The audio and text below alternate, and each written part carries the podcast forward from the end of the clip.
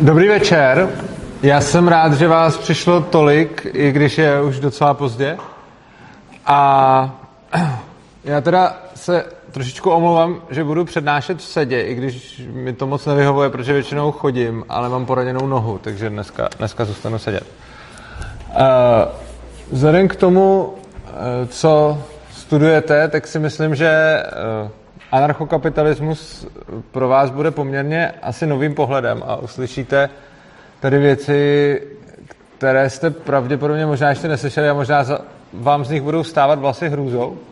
Já bych se chtěl jenom zeptat, kdo z vás o anarchokapitalismu někdy něco slyšel? Kdo z vás vůbec zná to slovo? Super.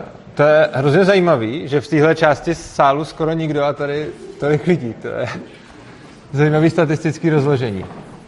Uh, dobrá. Takže uh, tématem přednášky je anarchokapitalismus a sociální práce.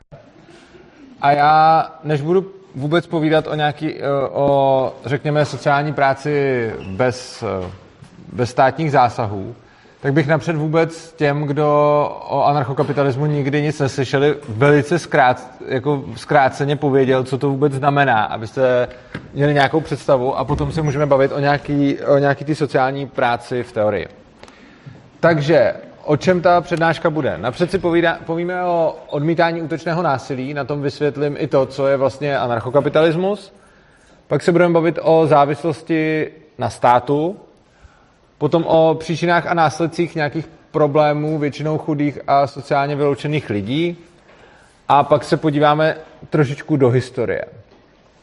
Já bych začal tím, abych vám přiblížil, co je anarchokapitalismus. Určitá východiska, na kterých se asi shodneme, je, že když někdo na nikoho neútočí a nikomu nic nedělá, tak by bylo dobrý nechat ho na pokoji a nechat ho v klidu žít. A to znamená nenutit takovému člověku svoji vůli, nic mu nebrat, nenutit ho s někým spolupracovat, pokud nechce, prostě ho nechat být a nezasahovat do jeho svobody. No a něco takového se dá v krátkosti schrnout heslem, které určitě všichni znají, a to je žít a nechat žít. A když to řeknu takhle obecně, včetně toho nad tím, tak si myslím, že jsou to věci, na kterých se prakticky všichni shodneme. A nikdo mi něco takového asi nebude rozporovat. Pokud někdo chce, tak, tak samozřejmě může. A tohle, tyhle ty ideály, když dotáhneme do logických důsledků, tak to je vlastně anarchokapitalismus.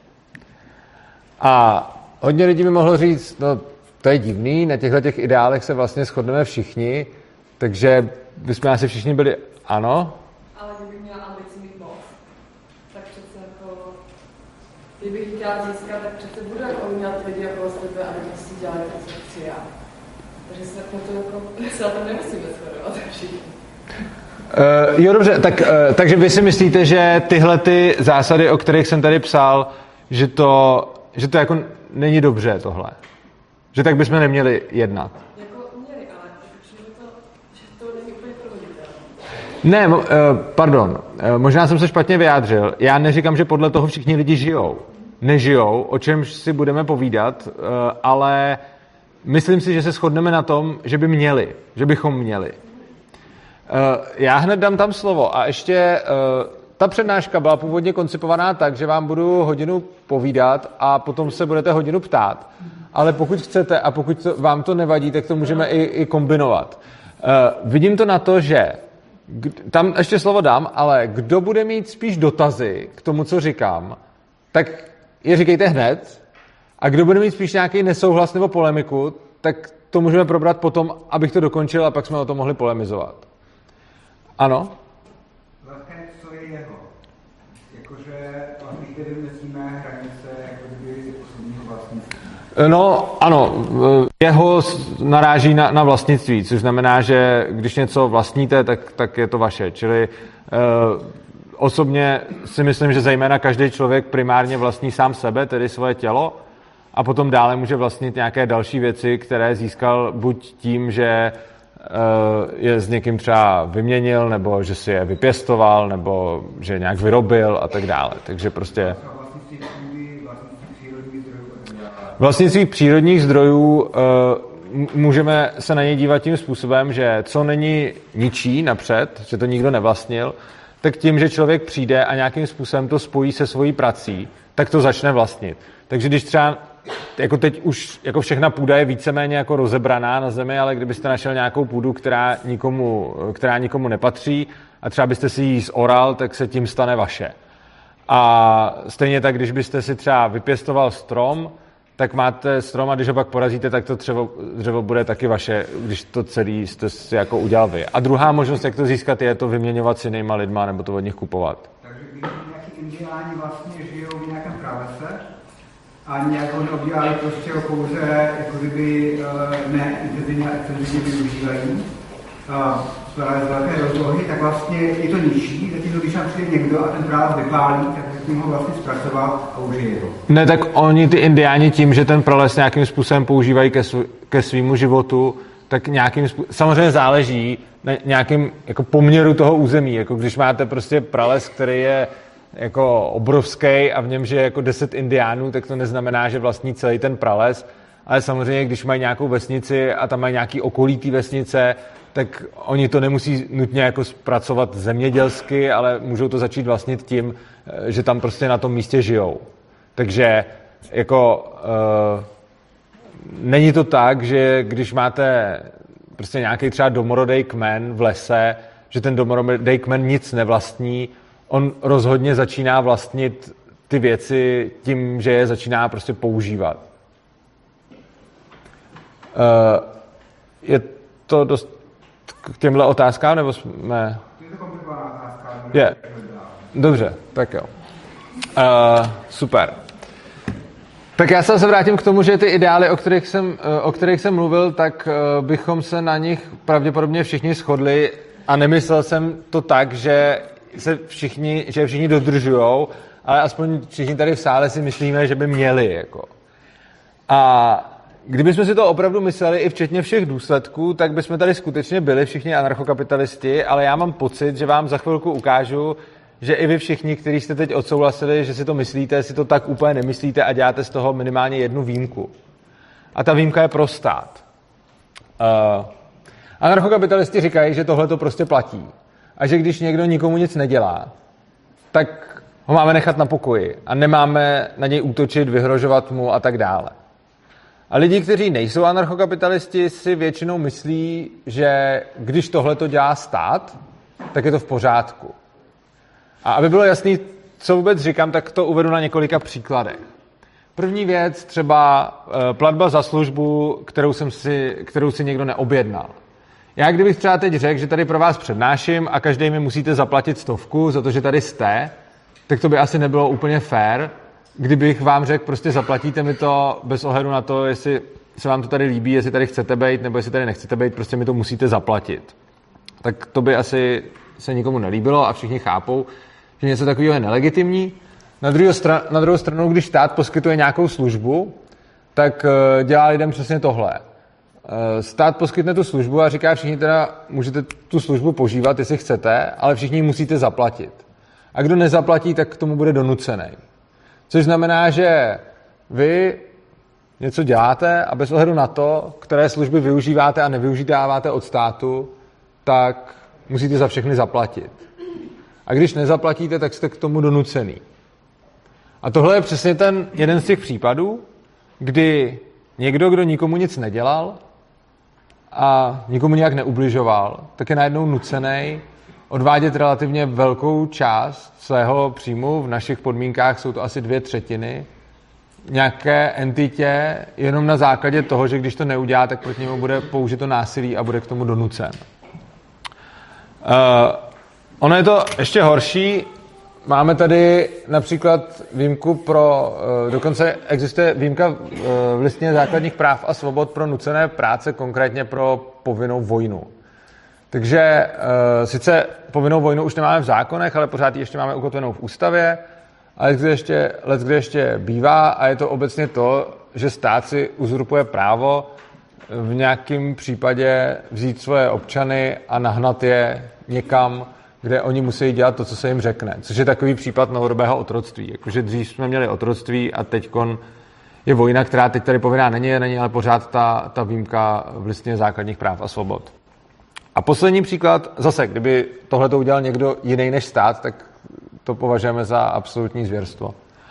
A poslední příklad, eh, v případě, že máte děti a vychováváte je naprosto spořádaně, dobře, věnujete se jim, staráte se o ně, ale neděláte to, ne, nevzděláváte je tak, jak si přejou úředníci z ministerstva. Což znamená, že se například rozhodnete neposlat je do školy a nechávat je přeskušovat. Ale klidně můžete zajistit všechno možné vzdělání a sociální interakce a všechno. Ale když nebudete v tu chvíli spolupracovat se státem, tak přijde sociálka a ty děti vám vezme. A tohle je zase něco, kdy vy nemusíte vůbec nikomu ublížit, nemusíte vůbec nic špatného udělat, můžete se skvěle starat o svoje děti. A stejně je tady orgán, který přijde a ty děti vám prostě odebere. Což je vlastně princip, o kterém před chvílí jsme se tady v zásadě shodli, že něco takového by se dít nemělo, ale myslím si, že najednou z toho spousta lidí udělá výjimku a řekne, tady je to z nějakého důvodu zapotřebí. No a anarchokapitalisti jsou vlastně ti, kdo tvrdí, že takováhle výjimka je nepřípustná a že když něco takového dělá stát, tak je to stejně špatně, jako kdybych to začal dělat třeba já.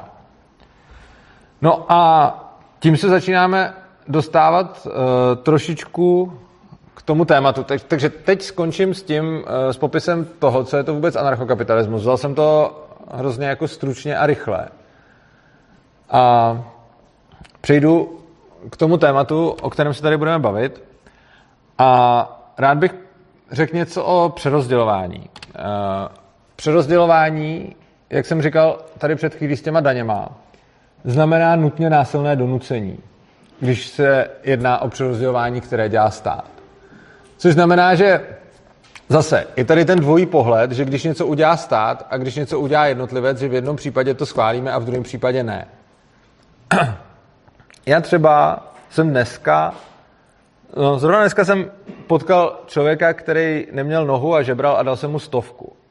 To mě neopravňuje nikomu z vás teď vzít stovku a nebo říct, dal jsem mu stovku, tak tady bude třeba 100 lidí, tak mi každý musíte dát korunu, aby jsme to jako vykompenzovali, protože musíme být solidární. Na druhou stranu, když tohle řekne stát, tak tomu všichni budeme tleskat. Protože stát řekne, všichni musí zaplatit, aby něco.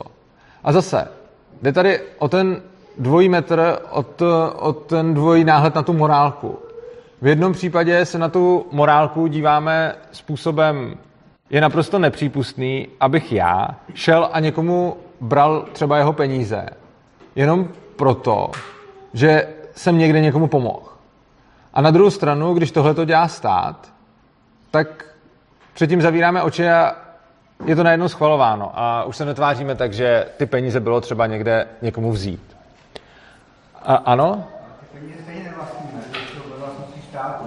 Ty bankovky nemůžeme, právo třeba zničit nebo tak, protože máme jenom dokončené. Uh, za prvé, to je, jako, tohle to je taková zvláštní otázka, protože ty bankovky jsme nuceni přijímat ono je, je trošku, to násilné donucení je tam v tom, že když máte třeba obchod, tak vy tady, když ho otevřete v České republice, tak jste povinen přijímat české koruny.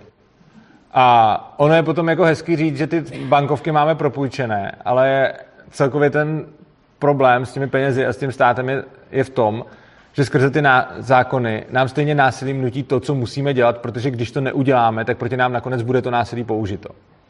Což tady chci demonstrovat na, na takových třech příbězích. Jsou to takový krátký, uh, zase jak se díváme na, na různé věci v závislosti na tom, uh, kdo je udělá. Když si představíte, že pojete tady v noci po tom náměstí, co je tady před školou, a někdo k vám přijde a vytáhne na vás pistoli a řekne, dejte mi peněženku, tak mu ji asi většina z nás dá, protože nechceme umřít. A on nám teda vezme ty peníze a myslím si, že se nenajde nikdo, kdo by takovýhle jednání obhajoval. Nemyslím to naše, myslím to toho člověka, který nás, který nás přepad. A všichni se asi shodneme na tom, že něco takového by se dít nemělo, protože nám někdo vzal něco, co, co bylo naše. byť peníze v té peněžence mohly být formálně teda půjčený od státu. A tam máme nějaké, nějakou otevřenou hrozbu otevřeným násilím a v tomhle případě je nám všem jasný, že je to špatně. Ta hrozba může být i trošku skrytější. Když si představíte, že si otevřete třeba nějakou hospodu a přijde vám tam dobře oblečený mafián a řekne, že chce 10% toho, co vyděláte, za to, že vás bude chránit. A vy víte, že soused, co nezaplatil, takže mu to tam vypálili. Tak tenhle ten mafián už ani u sebe nemusí mít tu pistoli, ani ten nůž.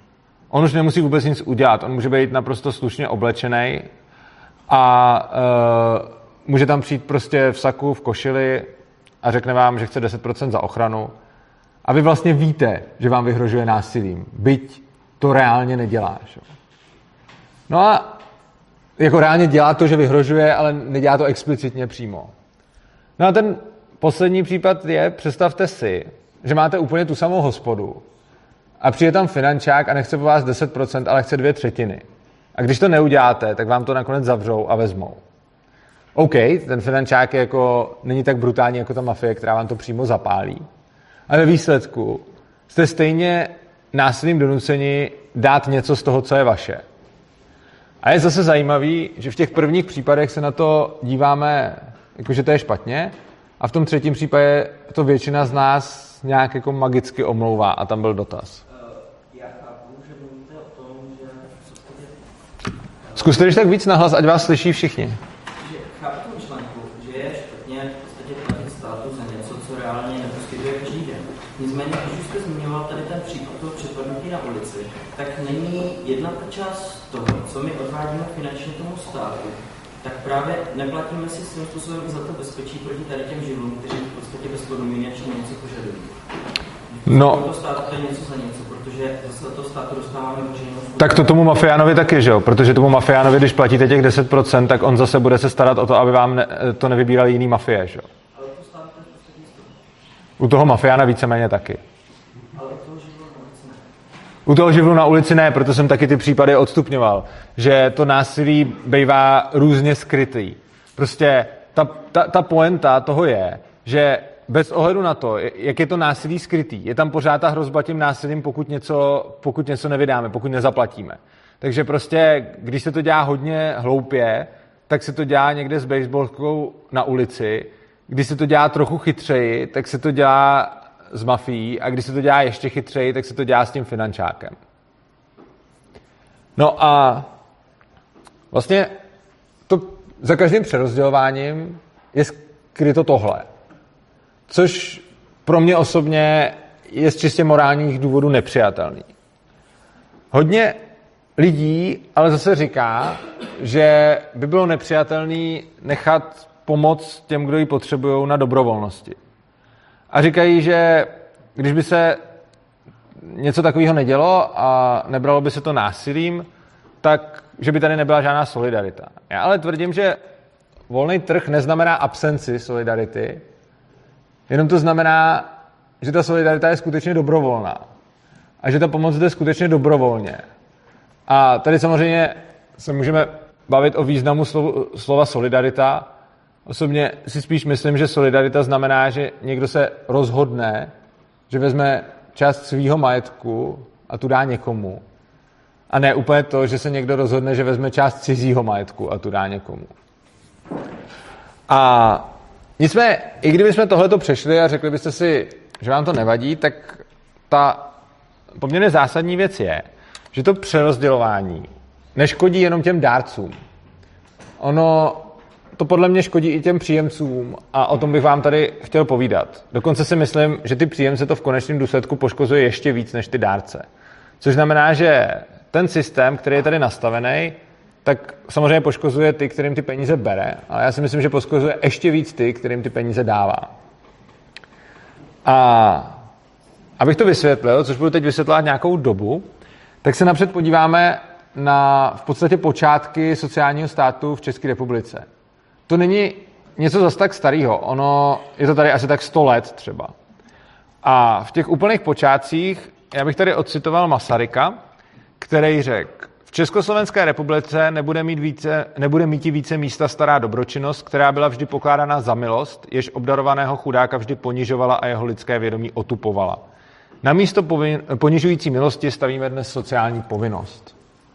A z toho, jak to řekl, si myslím, že to rozhodně myslel dobře a rozhodně chtěl pomoct těm lidem a chtěl, aby pro ně nebylo ponižující dostávat milodary, ale aby vlastně na to měli právo a aby ti, kdo jim platí, měli povinnost to platit.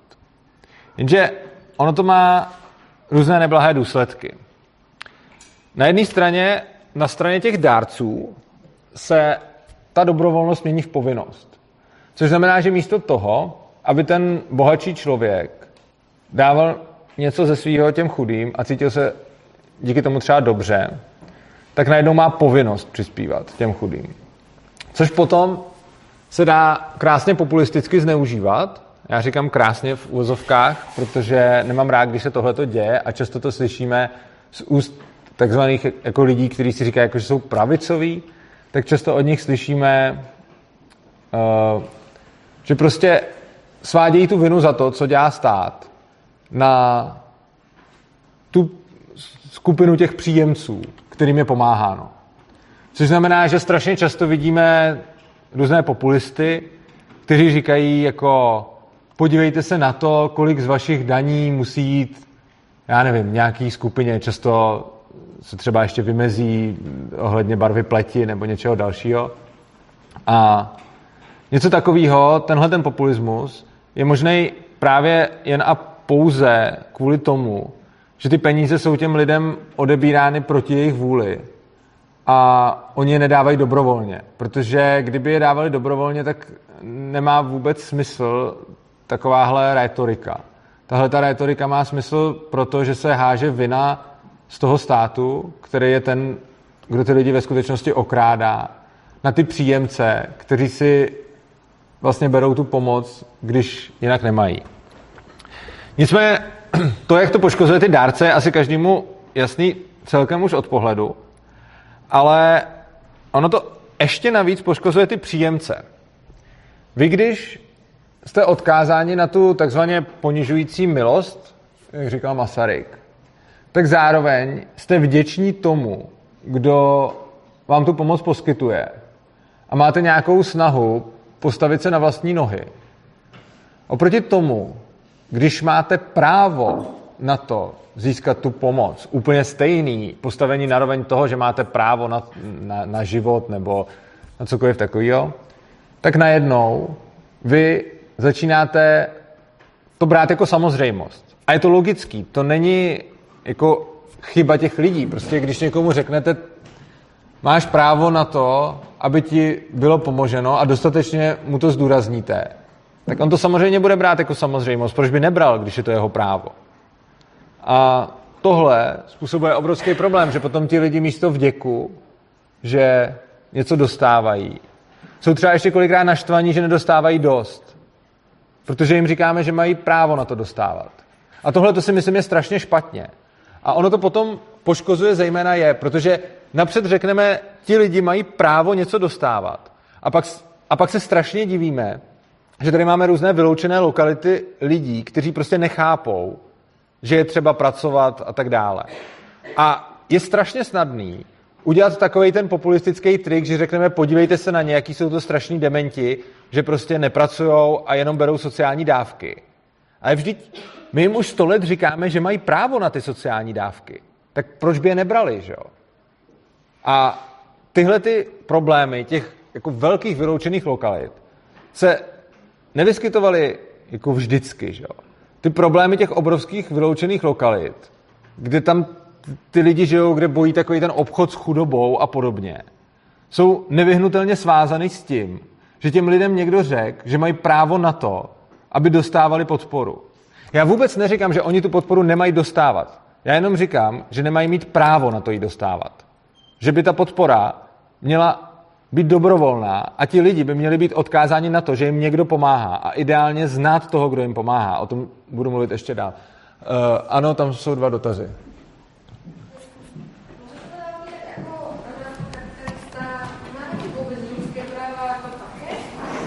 Eh, Záleží, co myslíte lidským právem. Určitě uznávám, takhle. Pokud to, takhle, zeptám se, když jsou takhle obecné dotazy a už je jich tady několik, tak budu asi muset odbíhat nutně od toho tématu. Chci se zeptat, Eh, budou dvě, od, jako dvě skupiny. První, komu to vadí, že odbíhám od tématu a druhá, kdo by radši chtěl, abych takové otázky, nezo, jako, abych je zodpovídal. Takže první, komu vadí odbíhání od tématu? OK, a kdo naopak chce, abych odpovídal na ty otázky a odbíhal od tématu? No dobře, no, to je takový... Tak já na ně, je, takhle, já na ně občas budu velice rychle odpovídat, ale pokud se to nějak zacyklí, tak to budu utínat a zkracovat, abych tady nenudil ty lidi, kteří, kteří přišli, protože přece jenom ta přednáška má nějaké téma. Takže v rychlosti tady na to odpovím. Práva lidská uznávám, a to negativní práva, nikoli v pozitivní práva. Roz, rozdíl mezi negativním a pozitivním právem, kdo nezná? OK, tak v rychlosti řeknu jenom na příkladech a nebudu se do toho dál, eh, nebudu do toho dál zabrušovat. Eh, Pozitivní právo třeba na vzdělání znamená, že někdo vám musí zajistit vzdělání. Eh, Pozitivní právo na lékařské ošetření znamená, že někdo vám musí zajistit lékařské ošetření. Negativní právo na obojí znamená, ne, že vám to někdo musí zajistit, ale znamená to, že vám nikdo nesmí bránit, aby vám to bylo zajištěno. Uh, druhý dotaz? Vy jste říkal, že právo na pomoc je teda blbost, že by bylo lepší, kdyby to bylo osobní a na té solidaritě. Myslím, tak co by se stalo teda, když bych bydlel v horách, neměl kolem sebe nikoho, neměl bych přátel ani rodinu, tak to mám chcípnout, nebo? No a dneska, když jste úplně sám a nemáte nikoho, tak nechcípnete? Tak můžu požádat ma- nadávky právě, které by ten stát. No, Co mi tom smyslu? no, takhle. K tomuhle tomu se dostaneme dál a bude to víceméně téma téhletý přednášky, takže bych to možná jakoby, jako takhle. Poslechněte si tu přednášku a pokud tam nenaleznete odpověď, tak položte ten samý ten samej dotaz znovu, pamatujte si ho. Ano? Jo.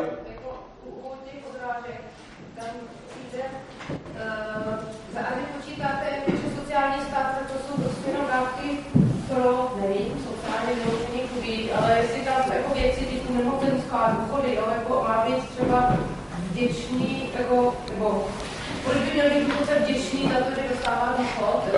někdo, kdo si platí nemocenské pojištění, dostává Důchody, a po, důchody určitě hodně, tady budu řešit a pojištění lehce naťuknu, ale můžeme ho potom rozebrat. Takhle. Já bych, no. Jo, dobře, jestli, dobře. OK. Ty dobrovolnosti, jestli chápu, že to mají teda lidi dělat dobrovolně, že budou obdarovávat a říkáte, že to jakoby vyřeší, uh, vyřeší teda ty vztahy nebo ty nějaký ty problémy, tak jako mě třeba přijde, že v současné době, kdy lidi dělají jakože dobro, tak se zabývají takovýma uh, problémama jako uh, děti, zvířátka. Jo, já vás, já bych vás, Takhle. já bych vás v tomhle případě utnul proto, že už je to druhý dotaz, kdy se mě vlastně ptáte na něco, o čem budu hned dál mluvit. A já bych jako by poprosil takhle, kvůli jako lidem, aby jsme, aby jsme tady nenudili a aby, aby to mělo nějakou strukturu. Klaďte konkrétní dotazy ke konkrétní věci, kterým nerozumíte. Tohle už spíš než dotazy je jakoby nesouhlas prostě. Jo? Jakože, co budu dělat, když sám chcípnu v horách, je spíš nesouhlas než reálný dotaz. Takže doopravdy zkuste jako, uh, zkuste doopravdy se zamyslet, jestli to, co chcete říct, je něco, že vám není jasný a chcete doopravdy se zeptat, anebo jestli chcete oponovat. Když se chcete zeptat, tak se ptejte. A když chcete oponovat, tak prosím počkejte na konec, zapamatujte si to a potom na to přijde řada, protože nemá smysl oponovat teď, než to všechno řeknu. Že? Tak. Uh, ta, teď bych se dostal k té závislosti na státu. A ono to navazuje na to, jak to poškozuje zejména ty příjemce pomoci. A to tak, že obecně, a tady už na to trošku mířil ten dotaz, že vlastně sociální politika a sociální stát samozřejmě nejsou jenom eh, jako třeba podpora v nezaměstnanosti, ale je to spousta dalších věcí. Obecně stát v takovém případě dělá to, když to hodně schrnu, jako s obecním, pokouším se na co největší, jako nejvyšší úroveň, tak chrání lidi před následkama jejich nezodpovědných rozhodnutí, mimo jiné. Že prostě, když se nějakým způsobem rozhodnete a ono se to rozhodnutí ukáže časem jako špatný, třeba nebudete si platit zdravotní pojištění, nebo půjčíte si na hrozně vysoký úrok nebo něco takového. Prostě děláte nějaké rozhodnutí, které se časem ukážou, že nebyly dobrý, tak oni mají nějaký špatný důsledky na váš život. A představme si, a to, to, co chce dělat stát, a to, co stát vlastně jako má dělat sociální stát, je to, že tyhle ty následky zmírňuje.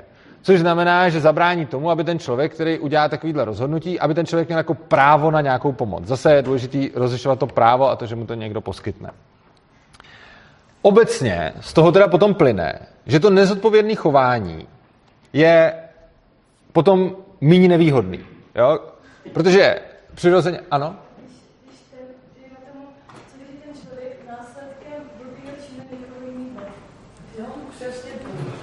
Uh, já jsem, no zase, to je spíš, jako spíš oponujete, než se ptáte. Ne. Uh,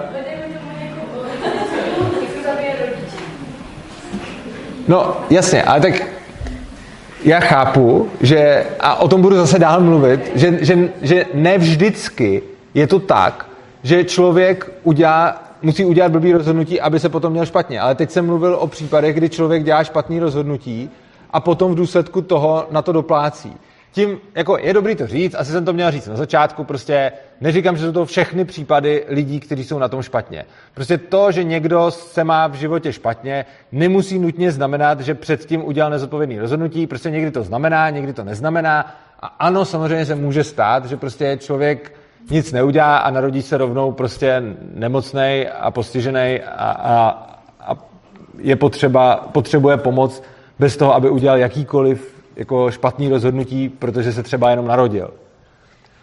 To vůbec nepopírám, to samozřejmě je pravda, takhle to, to, to jako je. Nicméně zároveň je tady spousta lidí, kteří prostě udělají nějaký špatný rozhodnutí a v důsledku toho se potom mají špatně. Mimochodem, ono se strašně často v argumentaci používají ti lidi, kteří si za to jako nemůžou. Ale ono, kolik je takových lidí? Ono je strašně málo většina příjemců té pomoci, co se jako řeší, jo, to je vždycky jako třeba odlužování a podobně. Zase, nějaký, nějaká část těch lidí, kteří se zadlužili, do toho skutečně spadla jako nějakým způsobem, že vůbec nic jako špatně neudělali, neříkám, může být. Ale strašně moc těch lidí se prostě chovalo nezodpovědně. Jo, třeba si půjčovali u nějakých lichvářů na vysoké úroky a podobně a nepřemýšleli nad tím, jak to splatit. Tím Neříkám, že třeba nebyli v zoufalé situaci. Jenom prostě, že máte nějaký nezodpovědný chování, který potom přináší neblahý důsledky. Tyhle neblahý důsledky stát zmírňuje. Problém je, že když jsou tyto... Prosím? Jaký pravý opak, co, kdo? No právě opak, že ty lidi obere, okrade, vykopne je na ulici a... Já vůbec nevím, o čem mluvíte. O čem mluvíte? třeba o sobě.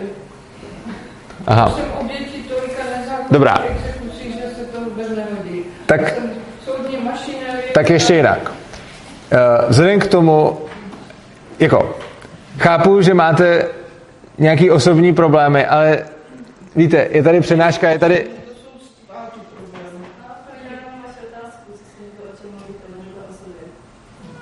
Ano, ale já jsem mluvil a někdo začal do toho bez, předná, bez přihlášení mluvit něco, co s tím úplně moc nesouviselo, tak když tak to necháme na potom třeba a jako když máte dotaz, že něčemu nerozumíte, co říkám, tak hned a když chcete něco říct nebo oponovat, tak když tak potom. Já se jako fakt omlouvám, mě je to jako, i jako nepříjemný vás nějak takhle utínat, ale blbý je, že tady prostě sedí strašně moc lidí a že když se tady teď budu pět minut bavit s váma, tak tady budou sedět. Čo?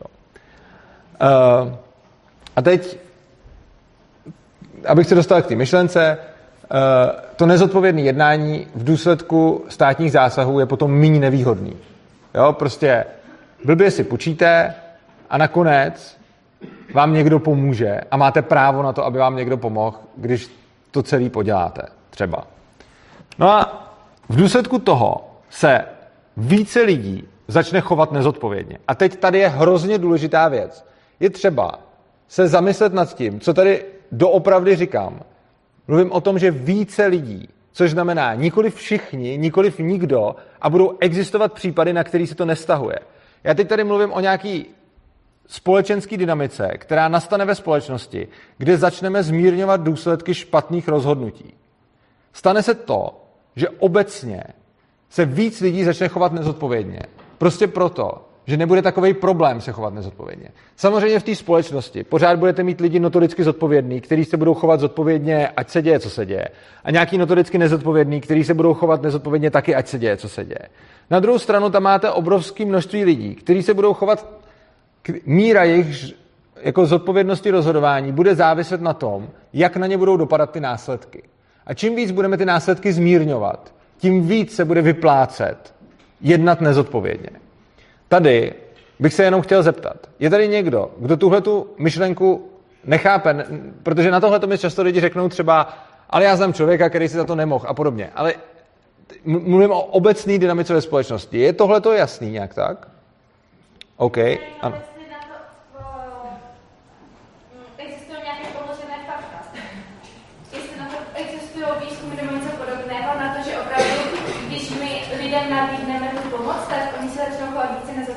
Jasně, existuje jich spousta, třeba teď, když se podíváte na to, jak dopad uh, nepodmíněný příjem a podobně. Každopádně daleko zajímavější než, uh, daleko zajímavější než, teď jim to tam failuje ve Finsku, kde to zkouší a tak, ale daleko zajímavější než výzkumy. To, to je hrozně zajímavý. Uh, výzkumu na to existuje víc, ale není to až tak důležitý. Důležitý je se zamyslet nad tím, že to tak jako logicky funguje prostě. Že v momentě, kdy vám řeknu, Prostě teď musíte, já nevím, něco udělat, třeba napsat 10 vět, ve kterých nebude žádná chyba, a když je napíšete blbě, tak se nic nestane, když je napíšete, když je napíšete dobře, tak se taky nic nestane. A oproti tomu, když řeknu, kdo je napíše blbě, tak musí zaplatit prostě pokutu tisícovku. Když bych dal tyhle ty dva testy vám tady, tak v případě, že bude ten následek, tak to dopadne mnohem líp. Protože se ty lidi budou snažit oproti tomu, když jako je to jedno. Prostě obecně lidi se snaží, a neříkám zase, že úplně všichni, ale jako obecně platí, že čím víc záleží na výsledku, čím víc záleží na tom, co se stane, tím víc se budete snažit uspět. No a tím, že ten rozdíl mezi úspěchem a neúspěchem snižujeme, tak se tím zároveň snižuje i míra té zodpovědnosti. A teď přichází následující problém a to, že tihleti lidi vychovávají děti a ty děti berou to jejich chování jako normu. I proto jsou ty problémy s vyloučenýma lokalitama a s těma problematickými oblastmi, protože ty děti mají vzor ve svých rodičích. A když ti rodiče se chovají nezodpovědně, tak ty děti vidí to nezodpovědné chování a začínají ho brát za svý. Oni ani nemají jak jinak jako fungovat, protože nevidí okolo sebe dobrý příklady, ale vidí ty špatný příklady. Což znamená, že čím víc budeme mírnit důsledky nezodpovědných rozhodnutí, tím víc lidí se bude chovat nezodpovědně. A bohužel tím způsobem tohle potom poslouží jako další argument státu pro to, proč musíme lidi chránit před jejich nezodpovědnýma rozhodnutíma. Takže my je chráníme před nezodpovědnýma rozhodnutíma. Časem těch nezodpovědných přibývá. A tím, jak jich přibývá, zase řekneme, máme hodně nezodpovědných lidí, musíme je chránit. A tím se tahle ta spirála roztáčí. A můžeme to vidět kolem sebe v tom, jak vlastně všechny současné, já nevím, taky ty západní demokracie, jakým způsobem neustále ty státy přebírají zodpovědnost od lidí.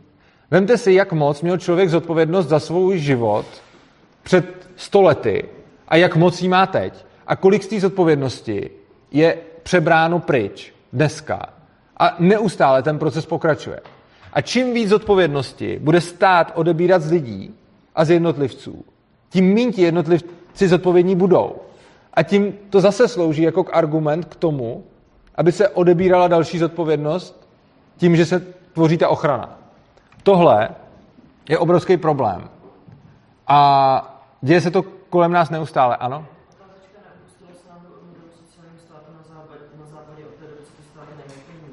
Ještě jednou prosím, já jsem vás neslyšel.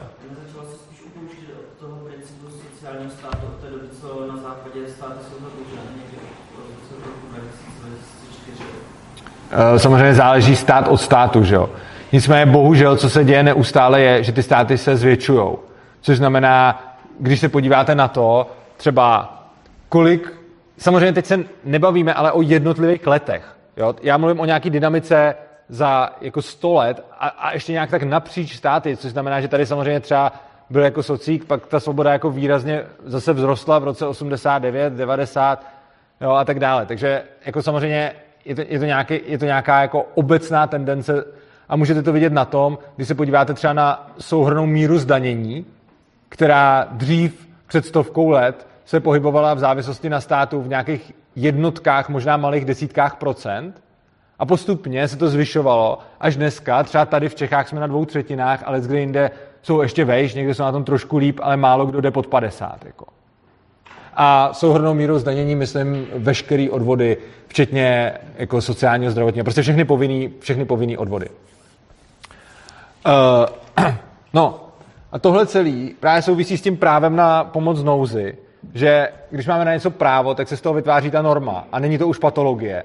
Což třeba vypovídají nějaký současníci švédského, eh, švédského sociálního státu, kdy vlastně třeba jejich ještě prarodiče nebo praprarodiče považovali za svoji velkou hrdost a velkou přednost to, že se dokázali o sebe postarat. A v době, kdy je tam sociální stát, tak dneska už je normální si od toho státu něco brát. A tím, že z něčeho takového uděláme normu, tak se potom nemůžeme divit, že ti lidi to využívají. Jo, ono nelze na jednu stranu, jako na jednu stranu máme takovou teorii, že říkáme, co nejméně lidí by mělo být závislých na státu. Lidi by měli stát na vlastních nohou. A na druhou stranu, když řekneme, všichni mají právo brát si od státu pomoc, no tak když mají to právo, tak je to rovnou norma. A jsou v tom potom vychovávaný další a další generace. Oproti tomu Eh, ta dobrovolná pomoc je žádoucí a je lidská a vyvolává v té společnosti nějaký zdravý zvyky, že ten dárce se cítí dobře, protože pomáhá a ten obdarovaný se cítí vděčnost, což znamená, že se celkově říká, jako je taková teze, že tím, že máme sociální stát, tak jako mírníme sociální nerovnost, to sociální napětí. A ono sociální napětí se skutečně mírní e, přesunem bohatství od bohatých chudejm, ale dobrovolným přesunem. Když jako někdo bohatý se rozhodne, že bude ze svého pomáhat chudým, tak skutečně tím snižuje jako sociální napětí ve společnosti, protože ten chudý je za to vděčný. Oproti tomu, když stát řekne, teď bohatý obereme a dáme to chudým, tak tím se zvyšuje reálně sociální napětí proto, že chudí mají potom pocit, že mají právo na ještě víc a ti bohatí zase mají pocit, že jsou obíraní a pak se toho chytají různí populisté, kteří jako čtvou tyhle ty dvě skupiny proti sobě. Takže na jedné straně máte takový ty typický jako dělnický hnutí, kolikrát třeba taky ty národní, dělnický a tak dále, kteří řeknou prostě jako tady chudý dělník nic nemá, tak musíme vzít těm bohatým a pak oproti tomu zase vidíte takovou tu rétoriku nenávistnou na tu druhou stranu, prostě proti takzvaným jako sockám nebo a tak dále. Jo. Takže prostě reálně je naivní se domnívat, že snížíme sociální napětí tím, že budeme nějakým lidem brát peníze a dávat je jiným a říkat jim, že na to mají právo. No a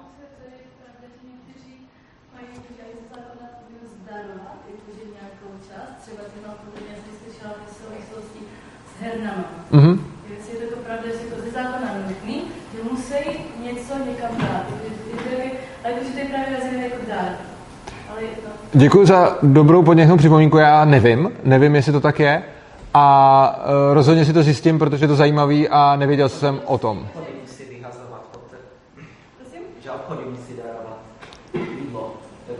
No ono zase pozor, třeba ve Francii tohle to zakázali. Ve Francii byly supermarkety, které e, jako zbytky dávali prostě bezdomovcům a oni jim to zakázali, že to nesmějí dělat. Jo. Takže a jestli herny mají povinnost darovat na charitu, to nevím a děkuji. Ne.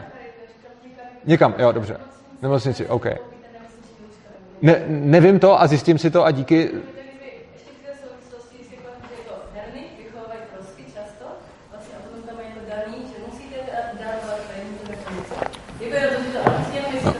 Nevím to, ne, nevím to, takže, takže to ne, nevím, zjistím si to, děkuji za, za podnět a uh, obecně je jedno, jestli to nazveme třeba darem, ale co obecně platí, že všichni mají jakoby tu povinnost, protože skrze daně, že jo.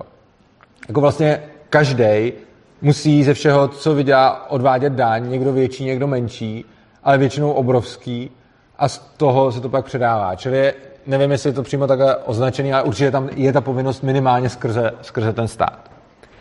No a je kromě té darovací povinnosti ještě nutnost živit různý úředníky, ministry. No to je v tom- to je v těch- v těch daních, ano. V někdo Ano. berou pro sebe, nepotřebují pomoc, takže si berou mnohem víc, než by Ano. odpovídalo tomu, co odvedou pro ostatní. jo. No, A uh, potom vlastně příkladem té dobrovolné pomoci, kterou si často představujeme jako charitu, což určitě je jeden z těch případů, ale mnohem základnější případ dobrovolné pomoci je přece v rodině. Uh, dokud nebyl sociální stát, tak ty rodiny měly krom funkce nějaké, řekněme, citové a podobně, ještě funkci jako ekonomickou. A to, že rodič se napřed staral o svoje dítě, když bylo malý, a to dítě potom se staralo o toho rodiče, když byl starý. A stát vlastně tuhle tu roli té rodiny do obrovské míry převzal, zejména systémem starobních důchodů, ale i v mnoha dalších ohledech. A tím pádem zase stát zvyšuje šanci, že se ty rodiny o sebe nebudou starat. A teď zase pozor na to, co říkám. Neříkám, že stát způsobí, že každá rodina se o sebe nebude starat a ani, že bez státu by se všechny rodiny staraly, ale obecně, když stát tuhle tu roli vůbec nezastával, tak se ty rodiny o sebe staraly mnohem víc, než se starají dneska. Samozřejmě i tehdy se mohlo stát, že se rodiče chovali blbě k dětem, nebo že se děti vykašlaly na své staré rodiče a tomu jako asi nezabráníme. Ale když stát řekne, že tuhle tu roli přebírá a když řekne, stát se stará o starý lidi, tak samozřejmě tím demotivuje jejich děti, aby se o ně starali.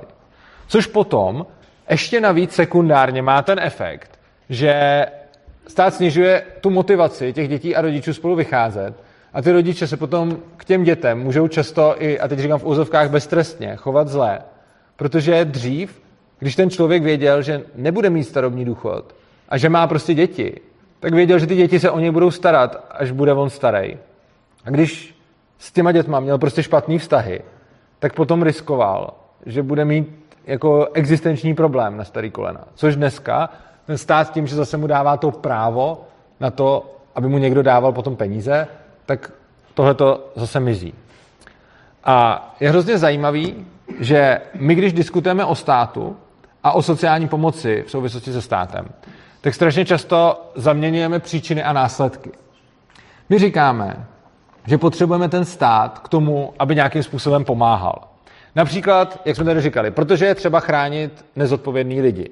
A tohle je jedna z těch věcí, o kterých jsem už mluvil, takže to nebudu úplně jako prodlužovat, ale jenom na tom ukazuju ten, ten příklad. Říkáme, máme tady nezodpovědný lidi a proto potřebujeme stát, aby je ochránil. Ale už zapomínáme, že ty nezodpovědní lidi, jejich počty přibývají právě v důsledku těch státních zásahů, jak jsme se tady vysvětlovali. Nebo říkáme, že lidi jako nejsou dostatečně solidární, že nedávají dost peněz na charitu a nepomáhají dobrovolně cizím. Jenže to říkáme poté, co stát těm lidem sebere dvě třetiny výdělku. A pak se hrozně diví, že nemají peníze na to, aby posílali dál. Na tohle mimochodem, když jste se tam ptá na nějaký ty studie, tak na tohle to existuje celá spousta studií, že eh, čím vyšší máte míru zdanění, tím méně ty lidi dávají peníze dobrovolně na nějaký charitativní účely a ono to dává smysl.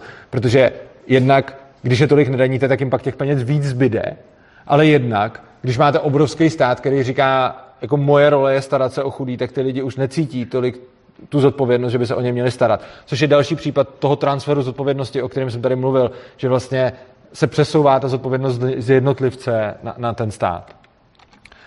Pak samozřejmě, eh, jak jsme tady mluvili o těch rodinách, že si stěžujeme, že rodiny nefungují a že eh, děti nechávají své rodiče někde prostě umírat v bídě v LDNC, což je zase důsledkem toho, že stát přebírá tu funkci a že řekne, my se o ty vaše rodiče postaráme, takže vy se starat nemusíte.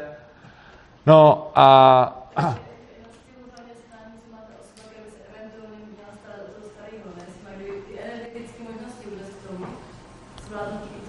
Ano, uh, oni jsou dvě, dvě věci. Uh, pořád musíme počítat s tím, že ten stát bere fakt dvě třetiny z toho, co vyděláme, nám vezme. Sice nám za to něco poskytne, ale bere nám fakt většinu toho, co vyděláme.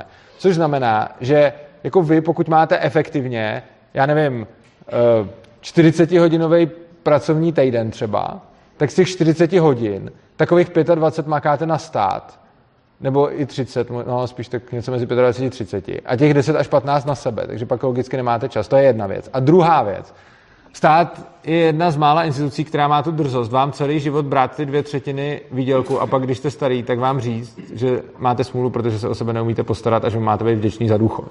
Jo. Takže on vám stát vezme během života neuvěřitelné množství peněz a potom jako lidi říkají, no jo, kdyby nám stát nedával důchody, tak bychom ve stáří jako pošli, že jo? jenže oni při tomhle, když to říkají, zapomínají na to, že ty peníze, z kterých dává stát ty důchody, jsou peníze, které mohly těm lidem jako zůstat, aby se mohli sami zajistit. Že?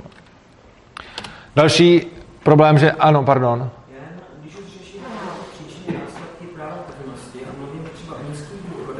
Není právem a v podstatě i myšlenkou eh, anarchokapitalismu, že když člověk tuší, že bude mít ten malý důchod, tak už si spořit, po případě platit si někde připojištění, které jde do soukromého sektoru. Já nerozumím asi otázce, jak to souvisí s anarchokapitalismem. No ne, že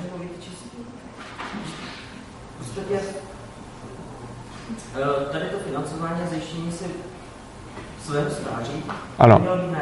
Když přestane fungovat ne. Uh, je hrozně důležité si uvědomit, já jsem tady o anarchokapitalismu mluvil hrozně rychle, protože to musím stihnout do nějakého času, takže jsem to neprocházel úplně jako hluboce. Ale je důležité si uvědomit, že anarchokapitalismus neznamená, že každý se musí postarat o sebe a zajistit si svoje stáří sám.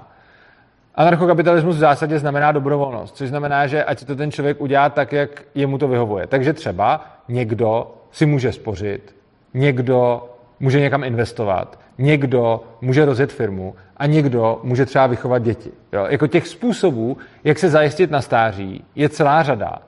A je na každém, aby to udělal, jak sám uzná za vhodný. A rozhodně není myšlenkou k anarchokapitalismu to, že každý si musí prostě vydělat na svůj důchod.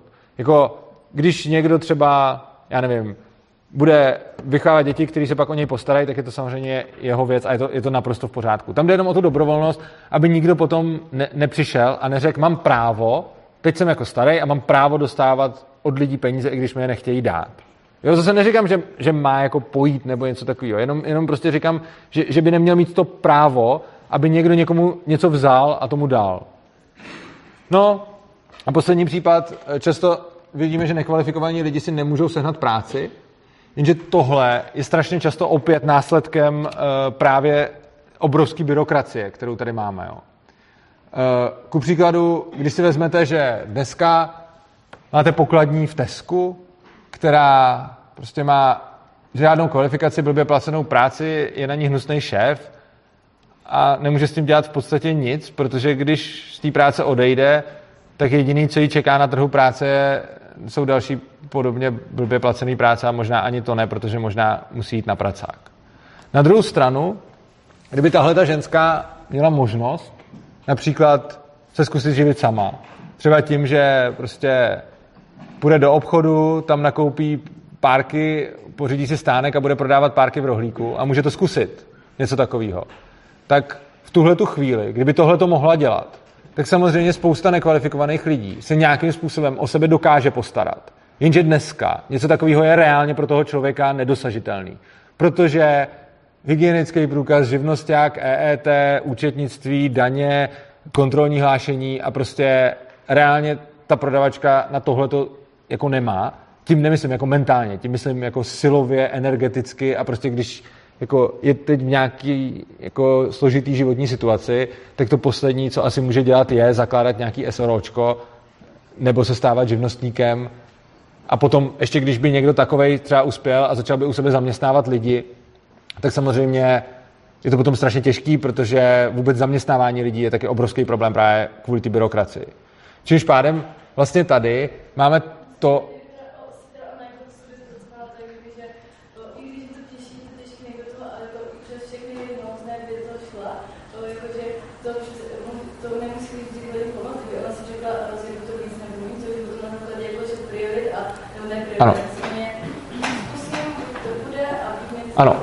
Máte pravdu, máte určitě pravdu, ale tam jde zase o to, že některá to stejně udělá i s těma překážkama. Jo? Je důležitý si uvědomit, že skoro vždycky, když tady mluvím o něčem, tak tím jako nemyslím, že to se to vždycky stane nebo že se to nikdy nestane.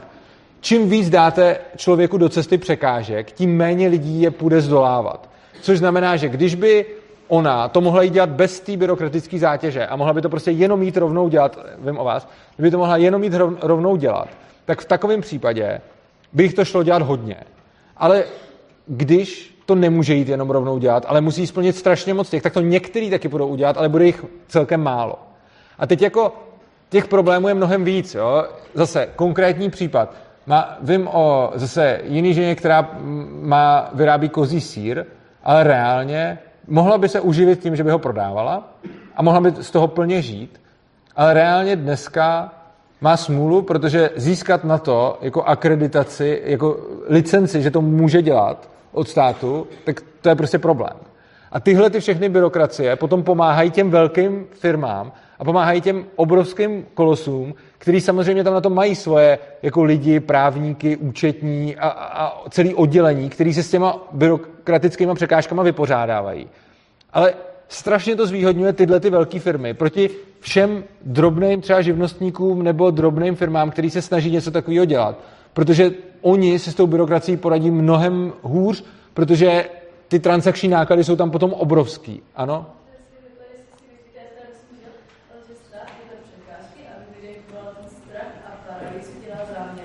Já si asi nemyslím, že je to úplně záměr.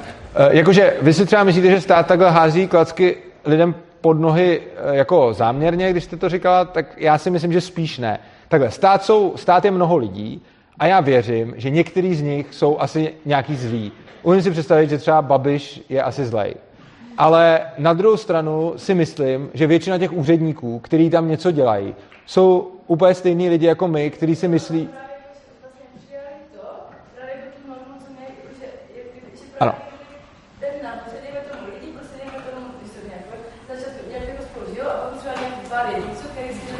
Jo. Ano.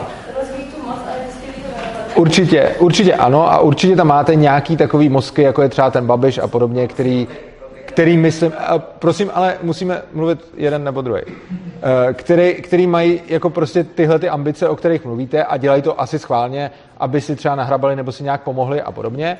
Oproti tomu si myslím, že většina těch státních zaměstnanců budou prostě lidi, kteří si myslí, že dělají něco dobrýho.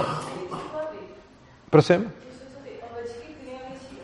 Jako, já si myslím, že, já si myslím, že, že je to nějaký mix toho, že tam je prostě občas někdo fakt zlej a třeba fakt mocnej a potom tam bude spousta úředníků, kteří jenom dělají svoji práci a jim to buď jedno, anebo si dokonce myslí, že to dělají dobře a že těm lidem pomáhají a dělají to v dobrý víře. Jako.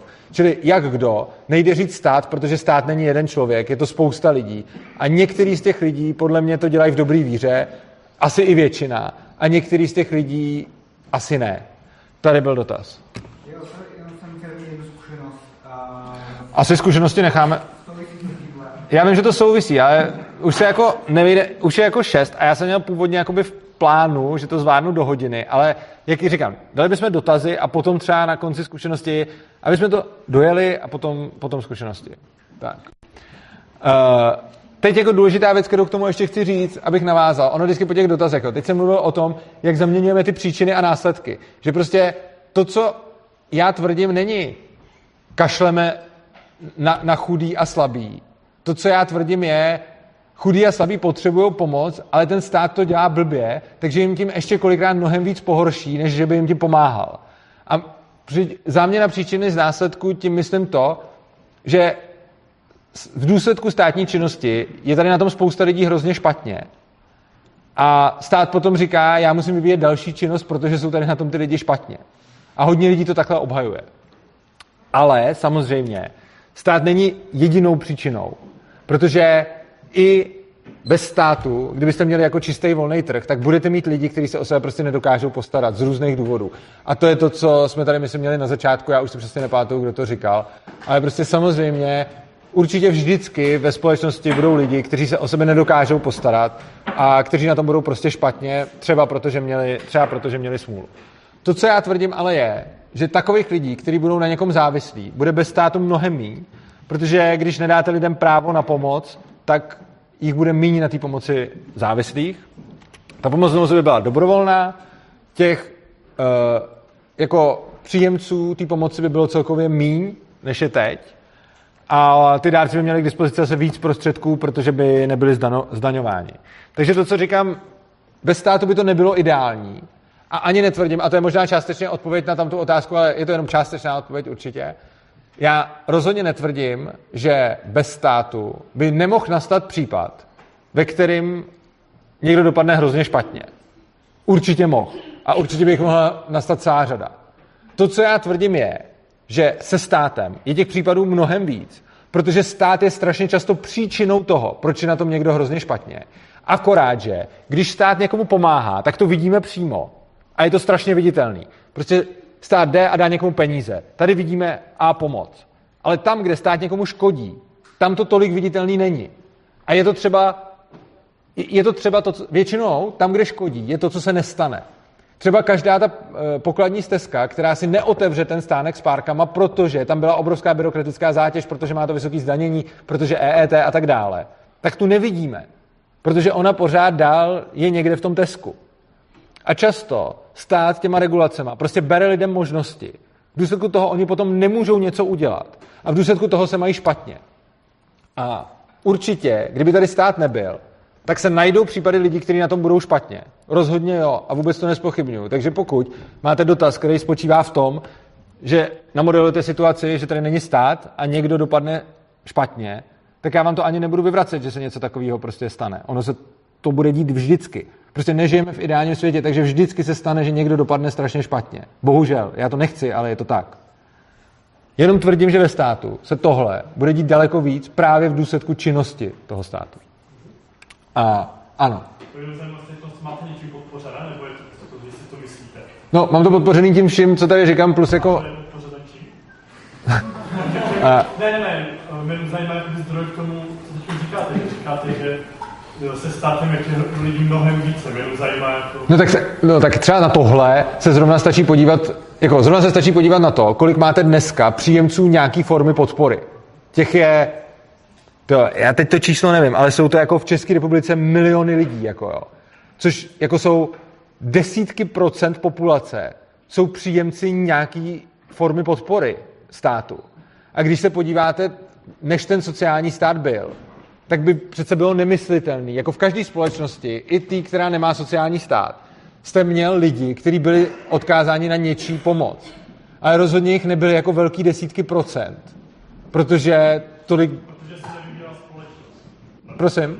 Protože ta společnost nebyla tam, kde teď Uh, no, takhle. To, že se lidi, to, to, o tom budu taky mluvit. To, že se lidi mají pořád líp, je fakt, protože ano, jsme technologicky pokročilejší a podobně. Ale i navzdory tomu, že jsme techno, technologicky pokročilejší a máme se jakoby líp a v zásadě v České republice jako lidi většinou jako v drtivě jako mají co jíst, i hodně často mají kde bydlet a tak dále, což třeba dřív bylo mnohem méně tak i navzdory tomu, že teď se máme líp, je víc příjemců pomoci, než bylo dřív. Což je v podstatě jakoby zdroj k tomu tvrzení, na který jste se ptal. Jo? Jakože, no, ptal jste se, jak to, že se sociálním státem je víc příjemců pomoci, než bez něj. No, když se podíváte na to, kolik je dneska příjemců pomoci, tak je to velký desítky procent a to i navzdory tomu, že tady lidi mají co jíst, většinou mají kde bydlet a tak dále. Oproti tomu před stolety, kdy často třeba fakt ani neměli co jíst a hodně často neměli kde bydlet, tak těch reálných příjemců pomoci bylo míň. No, uh, lidi potom často volají po té globální pomoci od státu, protože ono to vypadá dobře, ono je to uklidňující. A ono, jako říkáme, tak se to dělá, stát zajistí jistotu, bude mít garanci, že se nebudou dít ty, eh, ty špatný, zlý případy. Ve skutečnosti tu garanci stejně nemáme, protože oni se stejně dějou, jenom se o ní snažíme, takže lidi to tak chtějí. Ale ta lokální pomoc má prakticky všechny myslitelné výhody, jo? když se podíváme na globální a lokální pomoc. Uh, vlastně lokální pomoc, která bude založená na dobrovolnosti, to těžko bude fungovat nějak globálně, tak zohledňuje potřeby lidí a nějakou jejich individualitu. Dneska musíte, když chcete udělat systém, globální systém sociální pomoci, tak musíte nastavit nějaký pravidla. Musíte nastavit pravidla, které pak budou aplikované na všechny. A tam se logicky vždycky musí najít díry a bude tam spousta děr. Strašně moc lidí, pro který byla ta pomoc zamýšlená, ji z nějakého důvodu nedostanou. A strašně moc lidí, pro který ta pomoc nebyla zamýšlená, ji dostanou. Takový ty obchody s chudobou a podobně. Že prostě na základě toho, že existují nějaký globální prostě pravidla, které musí platit pro všechny, tak tím nemůžete vyřešit problém lokálního regionu. Takže prostě máte obecný zákon o tom, kdo má právo na jakou podporu, jaký dávky a podobně. A pak máte někde nějaký místo, kde se toho zneužívá. A kdyby ta pomoc fungovala lokálně, tak se tohle to vůbec nestane, protože na tom místě by byli nějaký lidi, kteří by ze svých zdrojů pomáhali těm chudým. A oni by zohledňovali jejich potřeby tam v tom místě. A nemuseli by existovat jednotný univerzální pravidla pro celou republiku, která je strašně různorodá. A logicky tyhle ty univerzální pravidla prostě nenapasujete na všechny. Další věc je, že ten dárce a obdarovaný mají k sobě blíž na té lokální úrovni, že se znají, že vědí, kdo je ten, kdo pomáhá, kdo je ten obdarovaný. Což potom samozřejmě motivuje ty lidi, aby se postavili na vlastní nohy. A samozřejmě to pak motivuje i ty lidi pomáhat. Jo? Když prostě vidíte na své vejplatě, jako kolik vám strali za sociální pojištění, tak mě to třeba jenom akorát naštve, ale když někomu pomůžu a vidím, jak se tomu člověku daří líp, tak je to skvělý pocit. Že? A tohle je ten princip té lokální pomoci, že vlastně on je to mnohem, on je to mnohem víc, je to mnohem víc motivační. No a konečně šetří se náklady na tu globální byrokracii a toho koordinátora. To je to, o čem tady, o čem jste mluvil, že jste říkal, že vlastně ty peníze, které se vybírají, samozřejmě nejdou jenom těm lidem, pro který jsou určený, ale je třeba z nich platit platy úředníků, politiků a, a, a tak dále. A samozřejmě, když tohle o tom mluvím, ta globální lokální pomoc, tak často lidi přijdou s tím, že by to nefungovalo a řeknou prostě, že ty bohatí se nechtějí starat o chudý třeba a řeknou, že prostě jako to, že, že prostě nebudou přispívat. Jenže ta charita tady vždycky byla a pořád tu je a obecně platí, že čím méně se stará stát, tak tím víc se starají ty lidi. A naopak, čím víc se stará stát, tím méně se starají ty lidi. Je to jasný, protože jednak se ten stát stará z peněz, který jim bere, to je jako první věc. A druhá věc, uh, on je nemotivuje. Prostě když už řekne, o, o chudý se stará sociální stát, tak máte mnohem menší motivaci s tím sami něco dělat. Samozřejmě zase jak kdo, někdo. někdo. Potom další věc, jako argument, že se řekne, lidé jsou nezodpovědní a nemyslí na budoucnost. Uh, někteří to tak skutečně mají a někteří hlavně kvůli tomu státu ani nemusí myslet na budoucnost, protože ten stát řekne, že se o ně postará. A pak je tu ještě jedna věc a to jsou určitý časové preference a nejenom časový. To, že má někdo jiný preference, jak naložit se svým majetkem, životem a podobně, neznamená, že ty jeho preference jsou nutně špatný. Jo? Spousta lidí třeba řekne, když se bavíme o povinném zdravotním pojištění nebo nepovinném, tak spousta lidí řekne, no jo, když bude nepovinný zdravotní pojištění, tak co když někdo bude jenom prostě blbej a rozhodne si to neplatit a potom se mu něco stane a nebude na jeho ošetření. Jenže tohle vlastně říká, že my, který bychom si zdravotní pojištění platili, a já bych si ho taky platil, i kdybych nemusel, jsme jako chytřejší a lepší než ty lidi, kteří si ho třeba nezaplatí. A vlastně popíráme v tom tu možnost, že by ty lidi si to mohli neplatit třeba proto, že mají pro ty peníze nějaký lepší využití a chtějí třeba zariskovat. A tuhle tu možnost, přece kdo jsme my, aby jsme jim, aby jsme jim ji mohli brát? Kdo jsem, abych mohl říct, že někdo nemůže riskovat svoje zdraví proto, aby v životě dosáhl nějakých jiných cílů, které jsou pro něj třeba zrovna důležitější. Pro každého z nás je zdraví jinak důležitý. Pro každého z nás jsou jinak důležitý další cíle, který ten člověk dosahuje. Že? Někdo z nás se o svoje tělo stará, někdo z nás se o něj nestará. To už samo o sobě ukazuje, že to, jak jsme zdraví, kolika let se dožijeme, je pro každého z nás tak nějak individuálně jinak důležitý. No a v momentě, kdy řeknu, ta moje preference je prostě správná, já si myslím, že zdravotní, já bych třeba zdravotní pojištění platil, ale rozhodně bych to nechtěl vnucovat všem, aby to dělali taky, protože když někdo řekne, já si nechci platit zdravotní pojištění a chci fakt riskovat, že se mi nic nestane a má to pro mě nějaký benefit, tak já se necítím nějakým způsobem mu nadřazen, abych ho donutil k tomu si to pojištění platit. Potom samozřejmě řekneme, že občas se stane něco katastrofálního a nějaký problém. A tohle to obecně řeší pojištění. Jo? A to dobrovolné pojištění, protože povinné pojištění je v podstatě další daň. Takže tady někde padl na to dotaz, já už si přesně nepamatuju ten dotaz, ale vím, že ten dotaz zahrnoval to, že, by se, prostě, že se stane něco špatného. Když se stane něco špatného, tak se proti tomu samozřejmě můžete pojistit a potom v takovém případě jste proti tomu krytí a chránění. A pokud se nepojistíte, tak je to samozřejmě zase vaše volba. Pojištění, který je dneska placený sociální a zdravotní, tak je reálně daň. Ono se to sice jmenuje pojištění, protože nazývat to daní by bylo blbý aby, a lidi by to štvalo. A marketingovně se to pojmenovalo pojištění, ale reálně to pojištění není ze dvou důvodů. Za prvé proto, že pojištění se vypočítává nějak tak v závislosti na rizicích a ne v závislosti na tom, jaký máte příjem. Že? A za druhé, a to především, pojištění je dobrovolný. Můžete tam jít a založit si ho, anebo se na to taky můžete vykašlat a neplatit si ho. Oproti tomu daň se počítá nějak jinak a navíc není dobrovolná a platit ji musíte. Takže sociální a zdravotní pojištění se sice jmenuje pojištění, ale nesplňuje příliš mnoho prvků pojištění a splňuje úplně všechny prvky daně. No a na tu odpověď, že by to nefungovalo, že lidi by se, eh, jako na, na tu námitku, že lidi by se prostě o sebe sami nestarali bez sociálního státu. Já říkám, podívejme se do historie. Ono už to fungovalo. A fungovalo to stovky let.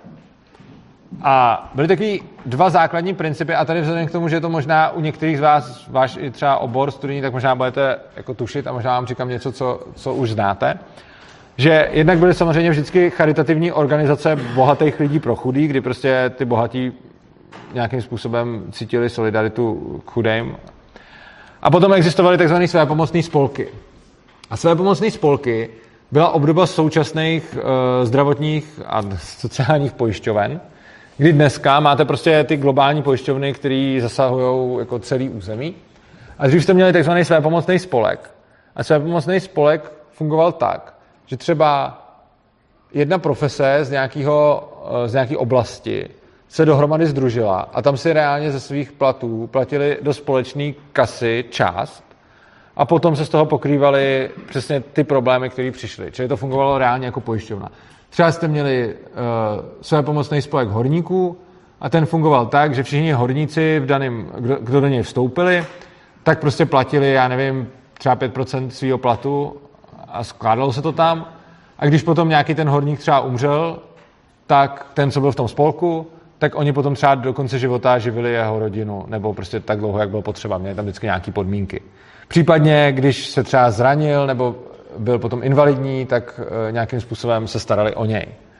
A je hrozně zajímavý, že do těchto těch spolků, nebo zajímavý, ale je to celkem přirozený, do těchto těch spolků vstupovalo obrovské množství lidí, protože oni sami věděli, že se jim to vyplatí. Samozřejmě ne všichni, někteří se na to vykašlali a rozhodli se zariskovat, že si půjdou prostě svojí cestou. Nicméně i bez toho, aby někdo lidem nutil, aby byl stát, aby jim říkal, prostě musíte se pojistit sociálně a zdravotní, tak vlastně obdoba sociálního a zdravotního pojištění vznikala úplně sama o sobě. A potom samozřejmě máme jako spousta dalších filantropických aktivit, který, kterých bylo dřív jako přehršle, takže nějaké nekomerční školy, ubytovny, jídelny a tak dále, že prostě ti bohatí často to dělali, někteří třeba fakt jako protože eh, jako z pocitu solidarity vůči těm chudým a někteří zase třeba se chtěli blízknout, takže chtěli mít eh, prostě založenou nemocnici se svým jménem, aby všichni jako věděli, že jsou, že jsou jako dobročinní a tak. Což je vlastně jedno, z jakého důvodu to dělali, důležitý je, důležitý je že to dělali.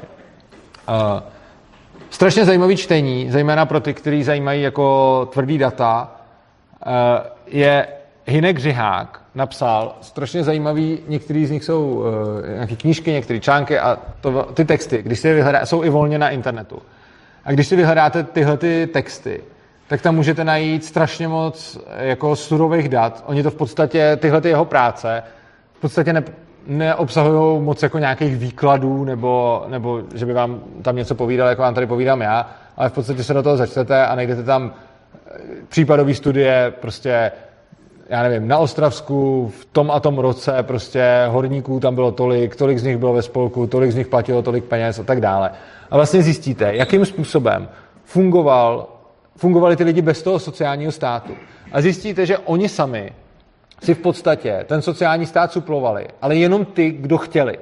Což znamená, že ti lidi, kteří měli zájem o to, být nějak krytí pojištění, mít zajištěnou rodinu v případě toho, že se jim něco stane a tak, si to zajišťovali sami bez toho státu. A ti lidi, kteří to chtěli zariskovat, to prostě zariskovali.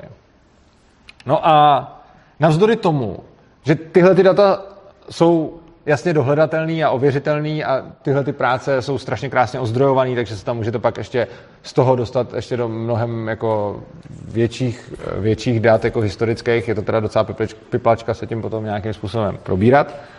Nicméně je z toho zjevně vidět, že v těch dobách bez toho sociálního státu tohle to prostě fungovalo a ty lidi se nějakým způsobem o sebe postarat dokázali. Včetně toho, že se starali i bohatý o ty chudý, anebo i ty pracující sami o sebe. Navzdory tomu se už ve školách učíme, že to tak není, že to nejde a že tohle je jedna z povinností a rolí státu, která je jako nezastupitelná, že to ten stát dělat musí. A tohle je přesně ten posun toho paradigmatu, který se děje v té společnosti, že někdo, dřív to fungovalo bez toho státu, pak to začalo fungovat se státem a dneska už se v podstatě ve školách učíme, že bez toho státu to fungovat nemůže. Ačkoliv to prokazatelně není pravda, protože se stačí podívat do historie a zjistíme, že může. A samozřejmě na to se dá namítnout a pan kolega už to tam i zodpověděl, že dřív jako byla chudoba, ale jo, že dřív v tom 19. století ty lidi byli chudí. A ano, je to pravda a často se pátrá jako po příčinách té chudoby. A přitom se zapomíná, že ta chudoba je vlastně výchozí stav. Že to není tak, že by tehdy neměli sociální stát a ten trh by selhal. Oni se tehdy měli docela špatně i ty bohatý lidi, jako v porovnání s dneškem. My dneska žijeme v době, kdy máme strašně moc jako blahobytu, strašně moc uh, prostě obecně statků, všeho možného. Samozřejmě ne všichni. A není to rovnoměrně rozložený, což ale nebylo ani tehdy. A rozhodně to, že tehdy byli lidi chudí, nelze připisovat jakože selhání trhu a absence sociálního státu, protože to by platilo v případě, že by tehdy ty bohatí byli jako úplně, měli všechno a ty chudí neměli nic. A oni tehdy ani ty bohatí lidi toho tolik neměli. Prostě tehdy bylo celkově ve společnosti mnohem méně bohatství. Dneska jsme jako společnost neuvěřitelně bohatí. Vlastně nikdy v historii nebylo lidstvo tak bohatý jako dneska. A to platí jak lokálně, tak celosvětově. Můžeme i vidět třeba to, že před několika lety, to je takový zajímavý ukazatel, se na celém světě, a jsou tam fakt započítáni všichni, jako Indové, Afričani a všichni, je víc obézních lidí než hladovějících. Což sice na jednu stranu je blbý, že máme tolik obézních lidí, a na druhou stranu je vlastně super, že jsme se dopracovali k tomu, že lidí, kteří trpí problémem z přebytku jídla, je víc než lidí, kteří trpí problémem z nedostatku jídla. No a obecně k tomu obrov, k té obrovské změně došlo, a už se blížíme ke konci úplně, během průmyslové revoluce. A je hrozně zajímavý, že průmyslová revoluce je strašně absurdně spojována s dětskou prací. Proč říkám strašně absurdně? Ta dětská práce tam skutečně byla. Ale je hrozně zajímavý, že když se ve škole učíte o průmyslové revoluci, tak vám tam vždycky řeknou o těch chudácích dětech v továrnách a o ty dětské práci. A ono se to skutečně dělo. A řeknou to zcela popravdě. Ale neřeknou už jednu věc. Dětská práce byla od počátku věku až do průmyslové revoluce. A ta průmyslová revoluce ji ukončila. Ty děti, co o průmyslové revoluci byly potom v těch továrnách, tak oni předtím dřeli na těch polích, že jo? A kolem těch zvířat a podobně. A je hrozně zajímavý, že průmyslová revoluce a kapitalismus jsou strašně moc spojovaný s tou dětskou prací. Přitom ta průmyslová revoluce a kapitalismus tu dětskou práci ukončili. Protože konečně po průmyslové revoluci bylo lidstvo dostatečně bohatý na to, aby si konečně mohlo dovolit, že ty děti nebudou pracovat. Že? Což je potom zvláštní, že když se o tom učí ve škole, tak se zmíní zrovna ta jedna věc, kterou se tím povedlo ukončit. No a tím už jsme na konci a já schrnu, co jsem tady říkal a dostaneme se k těm dotazům. Se omlouvám, že jsem to trošku přetáhl, ale měli jsme tady nějaké odbočky na, na, na, ty, na ty dotazy. Chci říct, že ten sociální stát obecně považuji za extrémně nemorální. A to proto, že ty peníze, které uh, někomu dává, musí nejdřív někde uloupit. Ale i kdyby to někomu nevadilo, tak pořád ten sociální stát vytváří nezodpovědný a způsobuje to, že ty nezodpovědní vychovávají svoje děti zase k nezodpovědnosti. A to je podle mě vůči těm dětem strašně nefér. Poškozuje chudí lidi, zejména tou byrokracií, A důležitá věc, kterou bych nakonec vypích, netvrdím, že volný trh by vyřešil všechno. Nevyřešil. Neexistuje nic, co by vyřešilo všechno.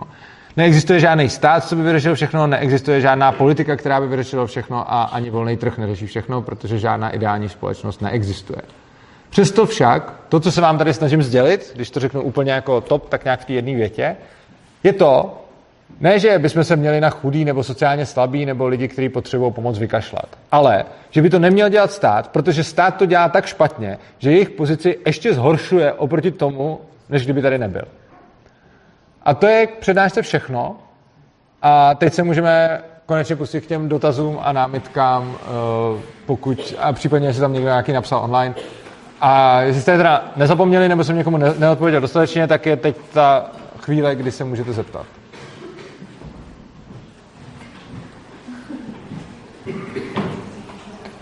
Uh, jo, tak uh, ta, vy jste se hlásil asi první, no? Ne, nic, tak ano? K té rodině. Ano. Stát nahrazuje funkci rodiny a v podstatě říkáte, že když nebude stát, tak to prostě motivuje rodiče a děti k tomu, aby spolu měli lepší vztahy. Nicméně, myslím, že to bude nutná určitá kultura, jako, eh, aby se děti tomu, aby se děti respektovaly jako lidské bytosti, a třeba bez ohledu na pohlaví, protože jsou určité kultury, kde právě ta funkce rodiny je zvýrazněna a jako a rodiče jsou tě tam jasně ve výhodě, že je zase, no. ano, samozřejmě, není to jediný faktor a je to ta strašně důležitá věc, kterou jsem tady jako mnohokrát zdůrazňoval. Ty věci, o kterých tady mluvím, nejsou jako univerzálně platný pro každého člověka. A když říkám, že prostě stát nějakým způsobem poškozuje funkci té rodiny, jako když mám sociální stát, tak poškozuje funkci rodiny, tak tím neříkám, že to bude platit na každou rodinu. A ani neříkám, že když tady nebude, tak budou ty rodiny fungovat jako perfektně. Jenom prostě čím víc stát bude říkat, já se postarám o starý lidi s starobníma důchodama, já se postarám o nemocní lidi, já se postarám o tak tím míň se bude starat ta rodina, zcela logicky. Prosím trošku víc nahlas, já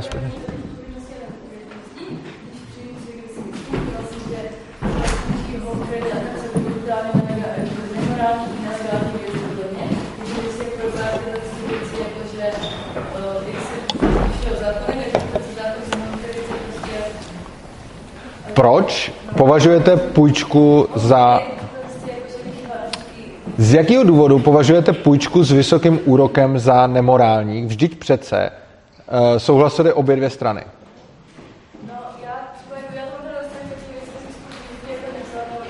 Já taky ne.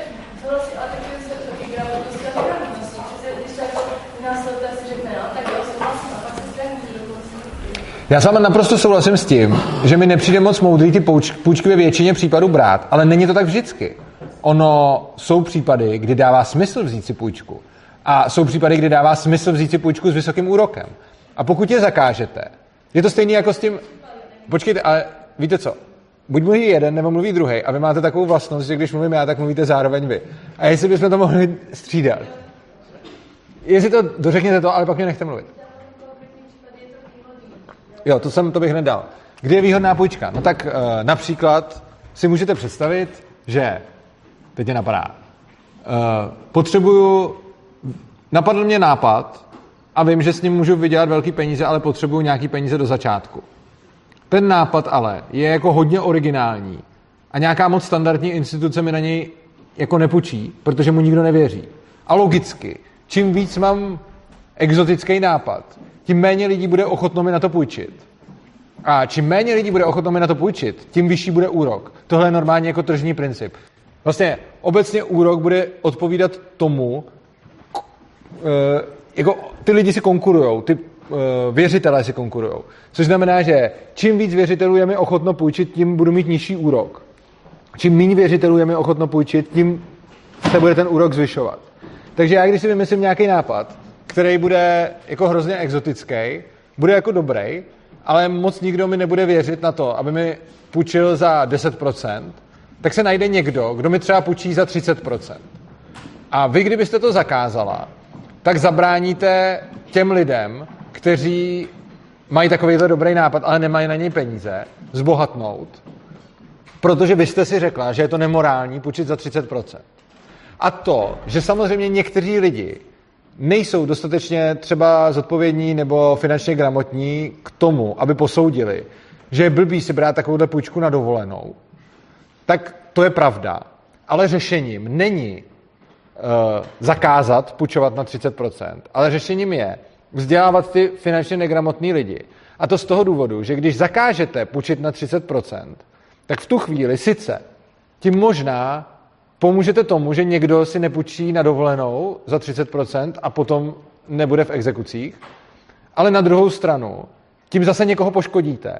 A to třeba toho, kdo zrovna neměl čím ručit a potřeboval peníze a věděl dobře, co s nima chce udělat a jak je zhodnotit a věděl, že třeba něco teď potřebuje na to, aby potom z toho mohl vydělat. Jo? Takže tohle to jsou věci, které když zakážete, tak někoho poškodíte. Myslíte, že to více používá právě jako s tím nápadem, nebo s tím, že vlastně tam je někdy menší...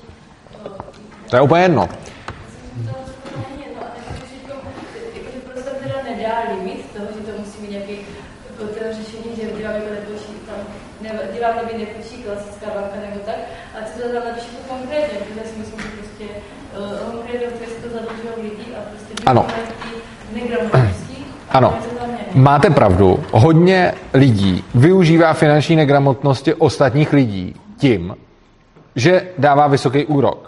A potom půjčuje lidem, kteří si nejsou vědomi toho, že si tím zadělají na problémy.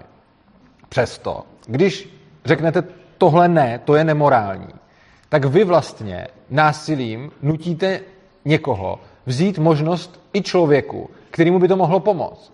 To je jako první věc. A druhá věc. Ono, ty půjčky zakázat reálně nejdou. Protože o, je hrozně zajímavý se podívat na historii úroku. Dřív ve středověku se, o úrok, se obecně o půjčkách mluvilo jako o lichvě. Půjčka s úrokem se jmenovala obecně lichva. A v historie křesťanství byla taková, že se strašně dlouho snažili úroky vůbec zakázat. Že prostě se snažili úplně zakázat úroky z půjčky. Je, je to hrozně hezky vidět, jak se vyvíjelo to ekonomické myšlení nějak přes středověk a zejména ve spojení s křesťanstvím tohle byl jako velký problém. A ono to mělo vždycky jako hrozný dopady. Konkrétně to mělo takový dopady, že když se ty úroky zakázaly, tak oni, ty lidi, co chtěli ty půjčky, stejně dál existovali. A nějakým způsobem se to ochcávalo, že buď ty úroky vracely v něčem jiném než penězích, ale ještě navíc, co se dělo hůř, ta instituce, která teď půjčuje za 30%, už nebude půjčovat za 30%, protože bude zavřená. Ale nějaký mafián, který už stejně dělá milion věcí proti zákonech, půjčí za 60%. Takže prostě, když zakážete home kreditu půjčovat na 30%, nebo já nevím, na kolik půjčuje home credit, ale to jsem jenom plácnul, zakážete mu půjčovat na 30%, a pokud takovýhle instituce zavřete, tak pořád budou lidi, kteří budou chtít půjčit na vysoký úrok z různých důvodů. A tyhle ty lidi přijdou k někomu, komu je už jedno, že to je zakázaný, protože už stejně porušují zákony. Ale logicky, tím ty úroky ještě zvýšíte, protože máte to podobné jako třeba, já nevím, s drogama. Když máte drogy za nějakou cenu a teď je zakážete, tak ta cena vzroste. Nebo uh, alkoholová prohibice, když byla, tak prostě alkohol stál něco a pak najednou cena piva byla osmkrát vyšší, když to bylo zakázané. S těma úrokama je to stejný. Máte úrok 30%, zakážete to a ono to půjde půjčit někde na černo, akorát, že to nebude 30, ale bude to 50. Čili jako tím zákazem jednak způsobíte to, že to dostanete do ilegality k nějakým mafiánům a ty úroky budou potom ještě vyšší. A to, to se prokazatelně dělo celou historii. Jako vždycky se snažili zakázat úroky a nikdy se to nepovedlo. Jo. A za druhý, tím prostě poškozujete lidi, kteří jsou finančně gramotní. Je to, je, je to takový ten morální hazard, že prostě řeknete, OK, nějaký lidi jsou finančně negramotní, tak budeme poškozovat finančně gramotný proto, aby jsme těm finančně negramotným pomohli, ale tím děláte přesně to s tou zodpovědností. Že vlastně trestáte zodpovědný lidi a benefitujete ty nezodpovědný. Vlastně ten váš návrh, i kdyby fungoval, i kdyby se to dalo zakázat a ono by to nepřešlo do ilegality, tak to, co děláte, když zakážete 30% úrok, tak tím pomůžete nezodpovědným a poškodíte zodpovědný. Ten zodpovědný, který bude mít nějaký business plán na úrok 30%, si prostě nepůjčí, takže je poškozený. A pomůžete tomu, kdo je nezodpovědný.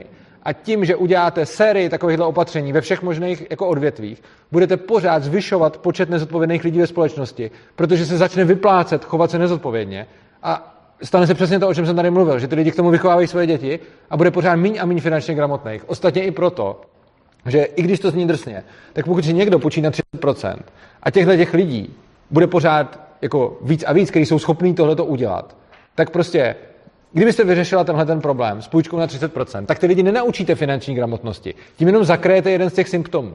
A ty lidi budou dál fungovat a budou vychovávat svoje děti finančně negramotný. Vy potřebujete, aby ty lidi byli finančně gramotní a ne, aby bylo zakázáno půjčit na 30%. Ano. Mně se tady sešly tři zajímavé otázky. První, jestli máte nějaké praktické konkrétní návrhy, jak by sociální pracovník mohl tohle aplikovat v praxi, aby docházelo ke změnám, případně někdo jiný než sociální pracovník. Máte tady uh, tu přednášku od toho Michala Kandlera, nebo se vám pak nakonec neozval? Neozval. To je škoda. Já s ním ještě promluvím. Uh, jsem uh, členem Svobody učení, což je organizace, která řeší právě svobodu ve vzdělávání. A jeden právě můj kolega z té organizace byl dřív sociální pracovník a pak narazil na tyhle ty myšlenky a potom tu práci už dál dělat nemohl. A uh, začal, dělat něco, začal dělat něco jiného a já doufám, že vám o tom něco víc tady řekne. Ale každopádně, co, co jako může dělat jako sociální pracovník? No, samozřejmě já věřím, že asi možná většina sociálních pracovníků to bude dělat jako s nejlepším vědomím a svědomím tu práci, protože asi proto ji dělají, že chtějí pomáhat lidem. A bohužel asi v rámci jako té legislativy nemají jinou možnost, než prostě jednat. Ale to, co, jako pokud já jim můžu něco doporučovat a já bych jim to, proto taky po, po mně jste chtěli jako teoretickou přednášku a po Michalovi praktickou přednášku, tak já jsem nikdy sociální pracovník nebyl, ale jako kdybych a je fakt divný, abych já radil sociálnímu pracovníkovi. Kdybych mu měl něco poradit, tak to, aby se snažil co nejvíc vnímat ty rozdíly mezi těma lidma a přistupovat individuálně k těm jednotlivcům a jakoby nemyslet si, nebo nepřistupovat k tomu tak, že on to ví líp než ty lidi a že ty lidi jsou prostě ty blbci, kteří potřebují to řešení od toho státu. A, ale já se necítím vůbec v pozici někoho, kdo by mohl radit sociálnímu pracovníkovi, který s tím má zkušenosti a tu práci dělá. Je to asi jako já jsem programátor, kdyby někdo, kdo není programátor, mi chtěl radit, jak programovat. Jo. Je to trošku jako divný. Ale jako obecně si myslím, že momentálně ta práce toho sociálního pracovníka pracujícího pro stát je s tímhle tím trošku neslučitelná. Zejména z toho důvodu, že vy jste vázáni spoustou zákonů a i když třeba, a hodně často třeba se i stane, a to znamená jako příběhy právě těch sociálních pracovníků, kteří chtěli udělat něco, protože to považovali za nejlepší. A ono to asi i nejlepší bylo, ale prostě stáli před rozhodnutím, jestli jednat jako nezákonně a udělat to, co považují za správný, anebo jestli následovat to, co musí udělat a, a prostě udělat to proti svýmu svědomí. Což je přesně to, o čem jsem tady mluvil ohledně té globální a lokální pomoci anebo globálního a lokálního řešení. Když máte globálně pravidla, které musí platit pro všechny, tak prostě v tu chvíli máte, máte třeba sociální pracovníka, který má povinnost jako někde jednat, kde by ani jednat nechtěl, protože mu to přijde v pořádku, ale porušuje to zákony. Takže hodně často oni udělají to, a všem takovým patří jako můj, můj velký obdiv, že nad tím jakože přivřou oči, i když by teoreticky podle zákona měli jednat, ale když lidsky vidí, že je to jako v pořádku, tak předtím ty oči prostě zavřou. A já si myslím, že prostě dobří lidi neposlouchají špatný zákony. A tohle je asi tak to, co bych mohl já ze své pozice nesociálního pracovníka poradit sociálním pracovníkům, ale berte to s velkou rezervou, necítím se jako autorita k této otázce povolana. A tady je druhá otázka, jaké sám vidíte ve své teorii nedostatky nebo rizika? Jste sám se měl kritizovat. Je, těch je. Uh, v té teorii teď záleží na tom, jestli se bavíme jenom o jako tom, takhle. Zrovna v téhle části volného a anarchokapitalismu, té sociální pomoci, mi přijde, že těch, tr, že těch slabin je dost málo oproti jiným tématům. Takže jsou témata, kde si myslím, že ta teorie, jako kdy, kdybych si to uměl skritizovat jako docela dobře, a i jsem to dělal, takže prostě uh, třeba co se týče obrany proti vnějšímu nepříteli. Jako kdybychom měli území bez státu a kolem něj by byly státy, které by se to teď pokusili třeba dobít to území. Tak to je samozřejmě, neříkám, že to neřešitelný, ale rozhodně v tomhle tom existuje k tomu zase nějaká teorie a tam prostě samozřejmě se dají hledat slabiny dobře. Ale co se týče uh, tohohle toho případu, tak samozřejmě jakoby slabina, i když v úvozovkách je ta, že spousta lidí i bez pomoci státu na tom bude špatně, ale prostě z hlediska tohohle si myslím, že dlouhodobě ten stát fakt prostě páchá obrovské škody. A nemyslím si, že zrovna v oblasti jako sociální je tahle teorie nějakým způsobem jako nějak hodně slabá. Samozřejmě je tam problém v tom, že potom eh, v určitých případech, když třeba hodně lidí by se nepojistilo a teď by najednou se stala nějaká jako velká... To je asi, jo, asi jako nejslabší místo je to, že když hodně lidí se nepojistí a ty všechny věci jsou rozdělené lokálně a pak by se nastala nějaká lokální katastrofa, která mě teď nenapadá žádná konkrétní, ale třeba kdyby já nevím, schořilo celé město, což je jako, dobře, to se dělo třeba ve středověku v Londýně a ještě ne úplně celý, dneska už se to asi nestane, ale kdyby prostě se stala najednou nějaká lokální, prostě celá Olomouc by najednou tady všechno spadlo nebo tak, tak prostě když je to sociální pojištění jako globální, tak najednou tam může přijít pomoc třeba celého státu, což se zatím tady stát nemůže. Jo, kdy, když by jo, bude mnohem menší motivace pro lidi z Plzně pomáhat lidi, lidem v Olomouci, když jako nemusí. Na druhou stranu si myslím, že ta slabina, která by mohla spočívat v tom, že máme, jako že se tady stane v celé Olomouci něco a všichni tady budou hrozně v háji, je mnohonásobně vyvážená tím, že v těch běžných situacích to prostě funguje líp, protože ta loga, lokální cílená pomoc je prostě lepší než ta globální paušální s tím právem, který potom jako působí neuvěřitelný morální a etický škody napříč generacema.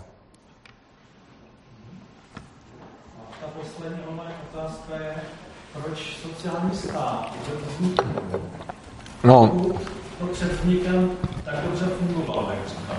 No, sociální stát vzniknul proto, že je to strašně, jako neumím si představit, jak líp nahnat politický body, než přijít někam, kde sociální stát není a říct těm lidem, dám vám peníze zadarmo. To je jako úplně nejlepší politický trhák.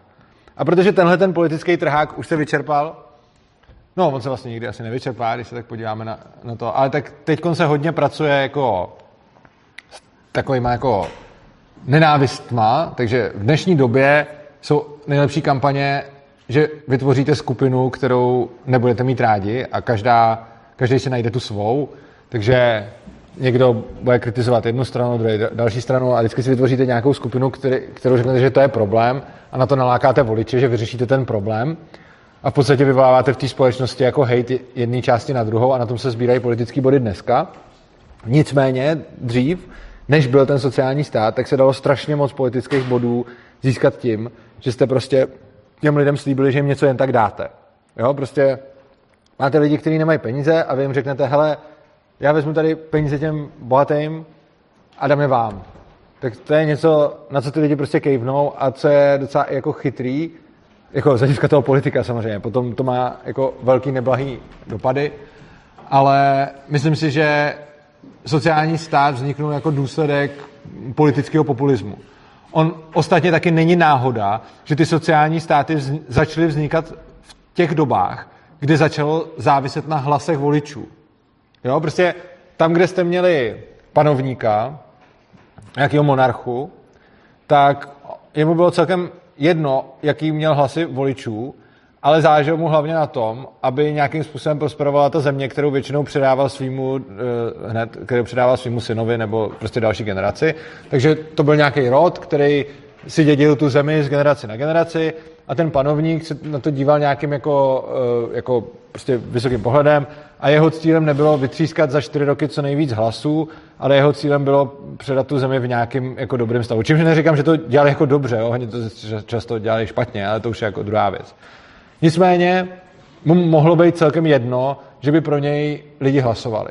A v momentě, kdy se ten systém změnil na demokratický, tak samozřejmě to sebou přichází spousta, to sebou přináší spousta změn způsobů vládnutí a začalo se, začalo se vládnout tím způsobem, že se lidem naslibují věci, to vidíme do dneška, a za to se potom inkasují hlasy. A tam, tam vidím jakoby vznik sociálního státu. Ono to i jako sedí, ta souslednost, že vždycky tam, kde začalo být obecní hlasovací právo, tam někdo populisticky řekl, uděláme sociální stát a dáme vám prachy někoho jiného. A lidi ho tam pak zvolili a on to, on to udělal. Čímž se dostáváme zase k tomu, že ty dem, obecně ta demokracie funguje tím způsobem, že oni si ty lidi odhlasují ten sociální stát. Ten sociální stát jim fakt dá nějakou pomoc a tím zase se zvýší počet nezodpovědných, kteří budou hlasovat pro ještě víc sociální stát. A tímhle tím způsobem ten stát bude furt bobtnat a bobtnat a těch nezodpovědných bude furt víc a víc. A tenhle ten jako cyklus se nedá moc dobře jako zastavit. E, maximálně, jako já se třeba o to tady snažím, ale jsem ve značné menšině a nevím úplně, co s tím. Tam byl dotaz. V Rusku to úplně nebylo. Bismarck, který zase No, zaváděl. já vím. Ano.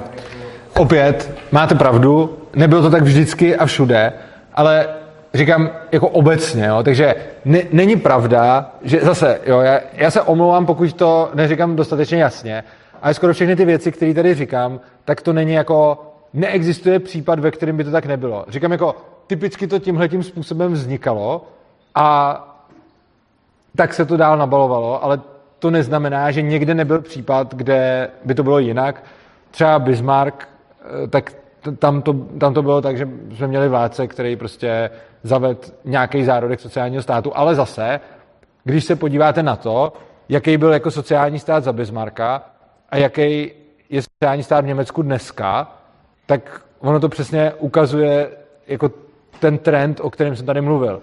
Že prostě Bismarck začal nějakým způsobem teda dal tomu nějaký kořeny a ono to bylo pořád v nějaký jako docela malý míře oproti dnešku a časem tam těch nezodpovědných lidí pořád přibývá a oni dál hlasují pro to, aby byl ten sociální stát silnější, ano? To, to, že vlastně lidé v těch sociálních státech obecně po těch měření bývají šťastnější, jako třeba v těch severských státech a tak dále, Hm. a Dánsko a podobně.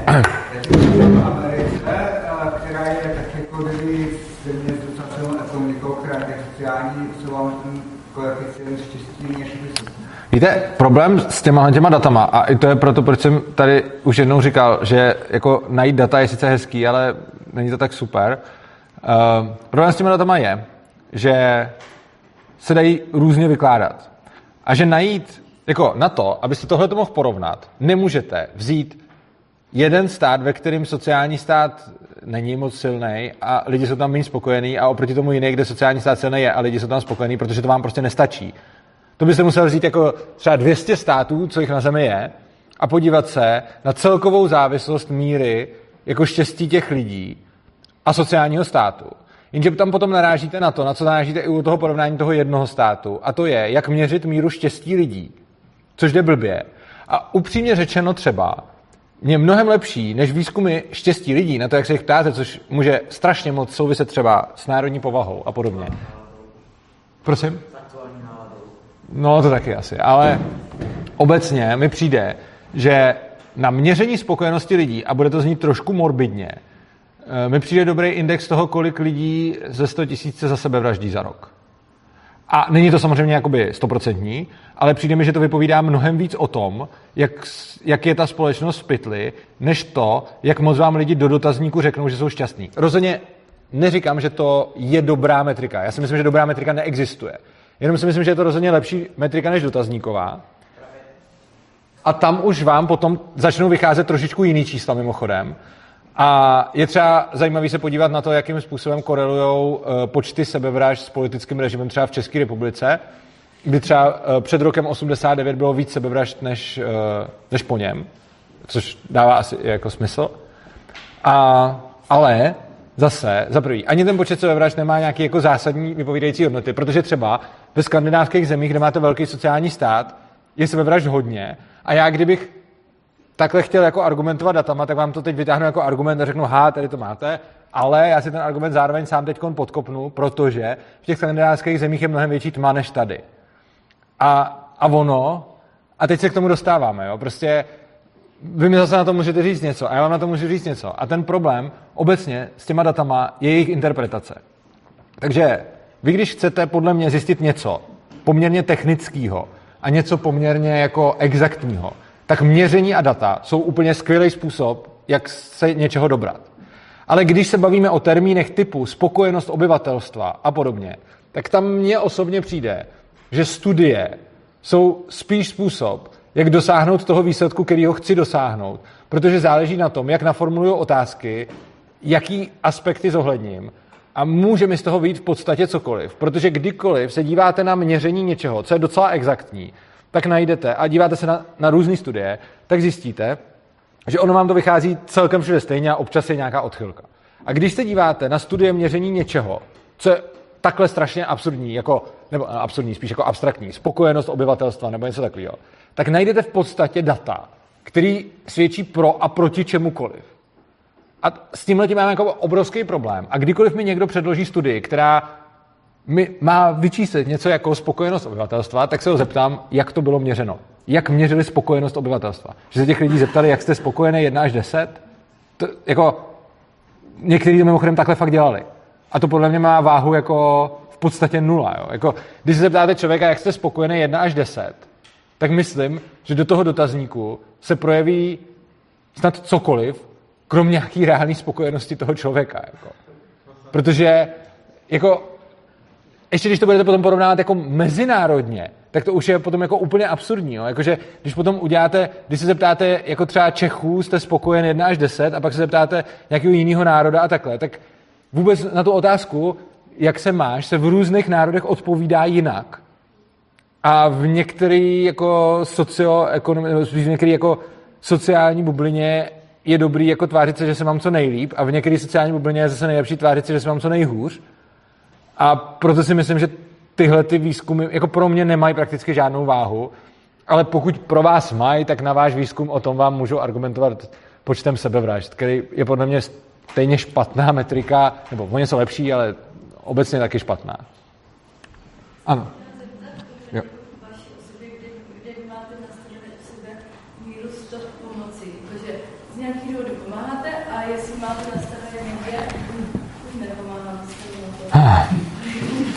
To je hrozně, to je hrozně těžký. Já daleko víc, já daleko víc, než bych pomáhal uh, jako lidem plošně, pomáhám lidem na zcela konkrétní bázi. Takže já spíš, když se ptáte jako na moje jako osobní měřítka, tak já nejsem ani tak, i když taky něco jako přispívám jako na obecně charitativní organizace, jako třeba Lékaře bez hranic a podobně, ale to není až tak jako úplně jako to, jak pomáhám hlavně. Mně jako nejvíc uspokojivý přijde, když vidím někde ve svém okolí nebo i vzdálenějším okolí člověka, který potřebuje pomoc, tak se zaměřím na toho jednotlivce a nějakým způsobem mu pomůžu od, já nevím, finanční pomoci přes třeba to, že u nás doma bydleli dva e, závislí, co se léčili a vyhodili je z léčebny, tak jsme jim prostě nabídli e, střechu nad hlavou, e, ubytovali jsme je tam a nějakým způsobem jsme jim poskytli pomoc. Nakonec toho dopadlo, že byl to jako pár a nakonec ten kluk skončil zase zpátky a ta holka teď jako začala nějak studovat a postavila se na nohy. Takže a mě potom jako hodně uspokojuje vidět ty lidi, kterým pomáhám, jak se jim dál daří v životě. A já vím, že jako můžete říct, že to je jako strašně jako málo, jako že, že, prostě, že je to jako pomoc jednomu člověku a že tím jako nespasím svět. Já to jako vím, ale obecně si myslím, že člověk by měl jako dělat to, na co si myslí, že stačí a já když jako i je to taky otázka určitě osobního uspokojení, protože mě víc než poslat 10 tisíc na lékaře bez hranic a pak nevidím vlastně, co se stalo, jenom si řeknu jako dobrý, tak daleko líp se mi líbí sledovat ty lidi, kterým jsem třeba v nějaký době, kdy jim bylo těžko poskytnout střechu nad hlavou a potom sledovat, jakým způsobem se dál ubírají životem a jak třeba ten můj zásah jim pomohl. A míra, kde jakoby pomáhám proto, ji nemám obecně nastavenou, protože vzhledem k tomu, že...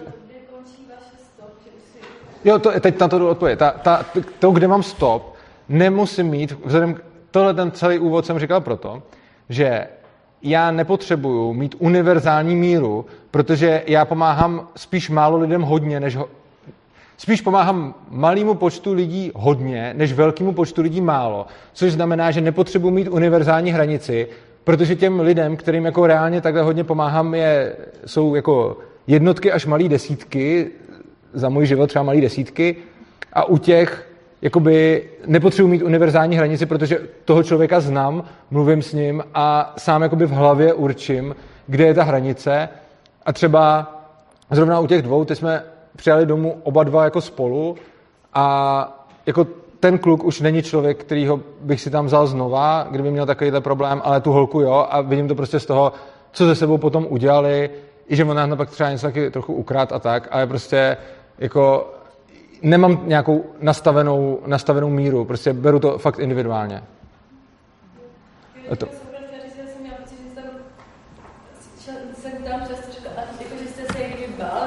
Já si nemyslím, že zachrání svět, ani vím, že nikdy nebyl všichni spokojení, jde o to, aby byla co nejvíc lidí spokojení, jsem řekla. Možná. Asi co nejvíc lidí. Ne, já se, ne, ne, ne, ne. Já se nebojím, já se nebojím za svůj názor, jenom uh, strašně čast, nejčastější argument, který slýchám od lidí je, ale co když se stane, že by jeden člověk něco, něco, něco. A je to vlastně to nejčastější, co mi lidi říkají. Jo. Ne, nestydím se za ten názor a i já mám rozhodně svůj limit, kde už tomu člověku prostě nepomáhám a řeknu jako sorry, prostě pomož si sám. Takže tenhle ten limit já rozhodně někde mám, jenom vám nedokážu tady takhle jako definovat, kde přesně ten limit stojí. Tam byl dotaz ještě. A tam byl, tam byl jako už dávno, když... Jo. jo.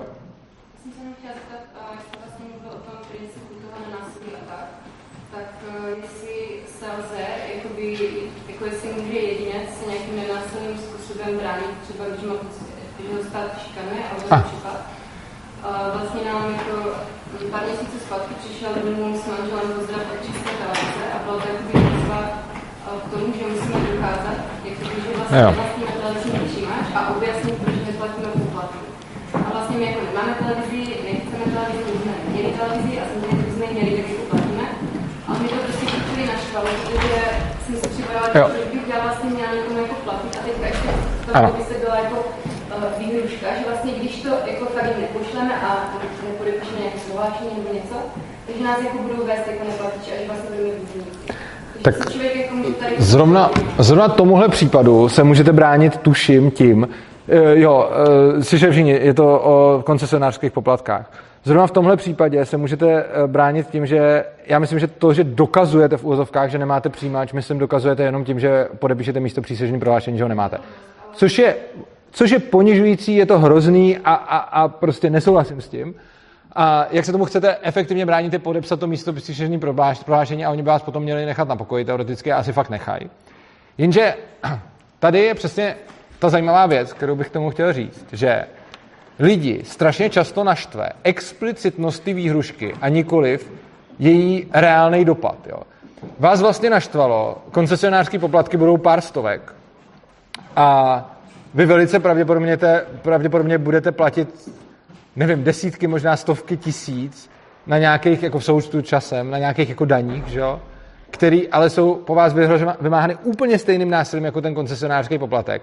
Jenom vám je neformulují takhle blbě do toho dopisu, že vám tam ještě polo vyhrožují jako přímo. Ale je důležité si uvědomit, že vlastně ten rozdíl, jak jsem říkal, jako mezi tím když je někdo blbej a potkáváš s baseballkou a chce tu peněženku a, a tak na vás bude prostě řvát a pak někdo to udělá chytřejc a přijde tam jako mafián a řekne to všechno uhlazeně a potom někdo to udělá ještě chytřejc a přijde tam jako agent finančáku prostě. A tohle je, jako je, je o té míře a lidi strašně často rozčiluje ta míra, takže potom někoho jako vás třeba naštve, když mu z české televize přijde úplně blbej, uznávám dopis, kde vám jako polo vyhrožujou, celkem otevřeně, ale z finančáku vám to sice řeknou hezky, ale vyhrožují vám úplně stejně a stojí vás to ještě mnohem víc. Tak to je, ale jako bránit se tomu můžete tím u koncesionářských poplatků, čím stačí místo přísežní prohlášení, že nemáte přijímač. Jo.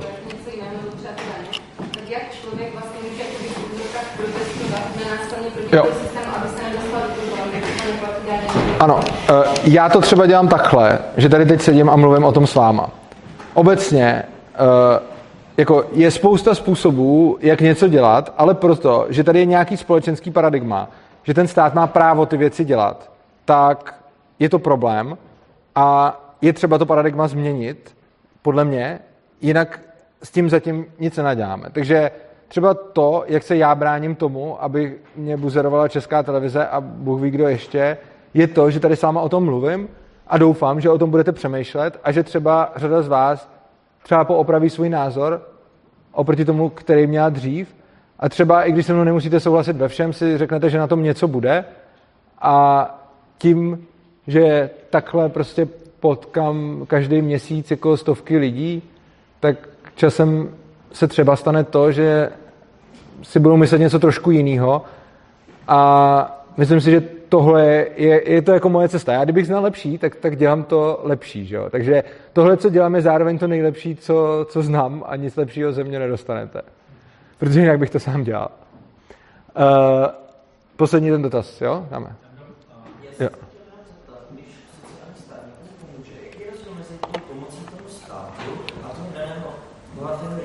Jo.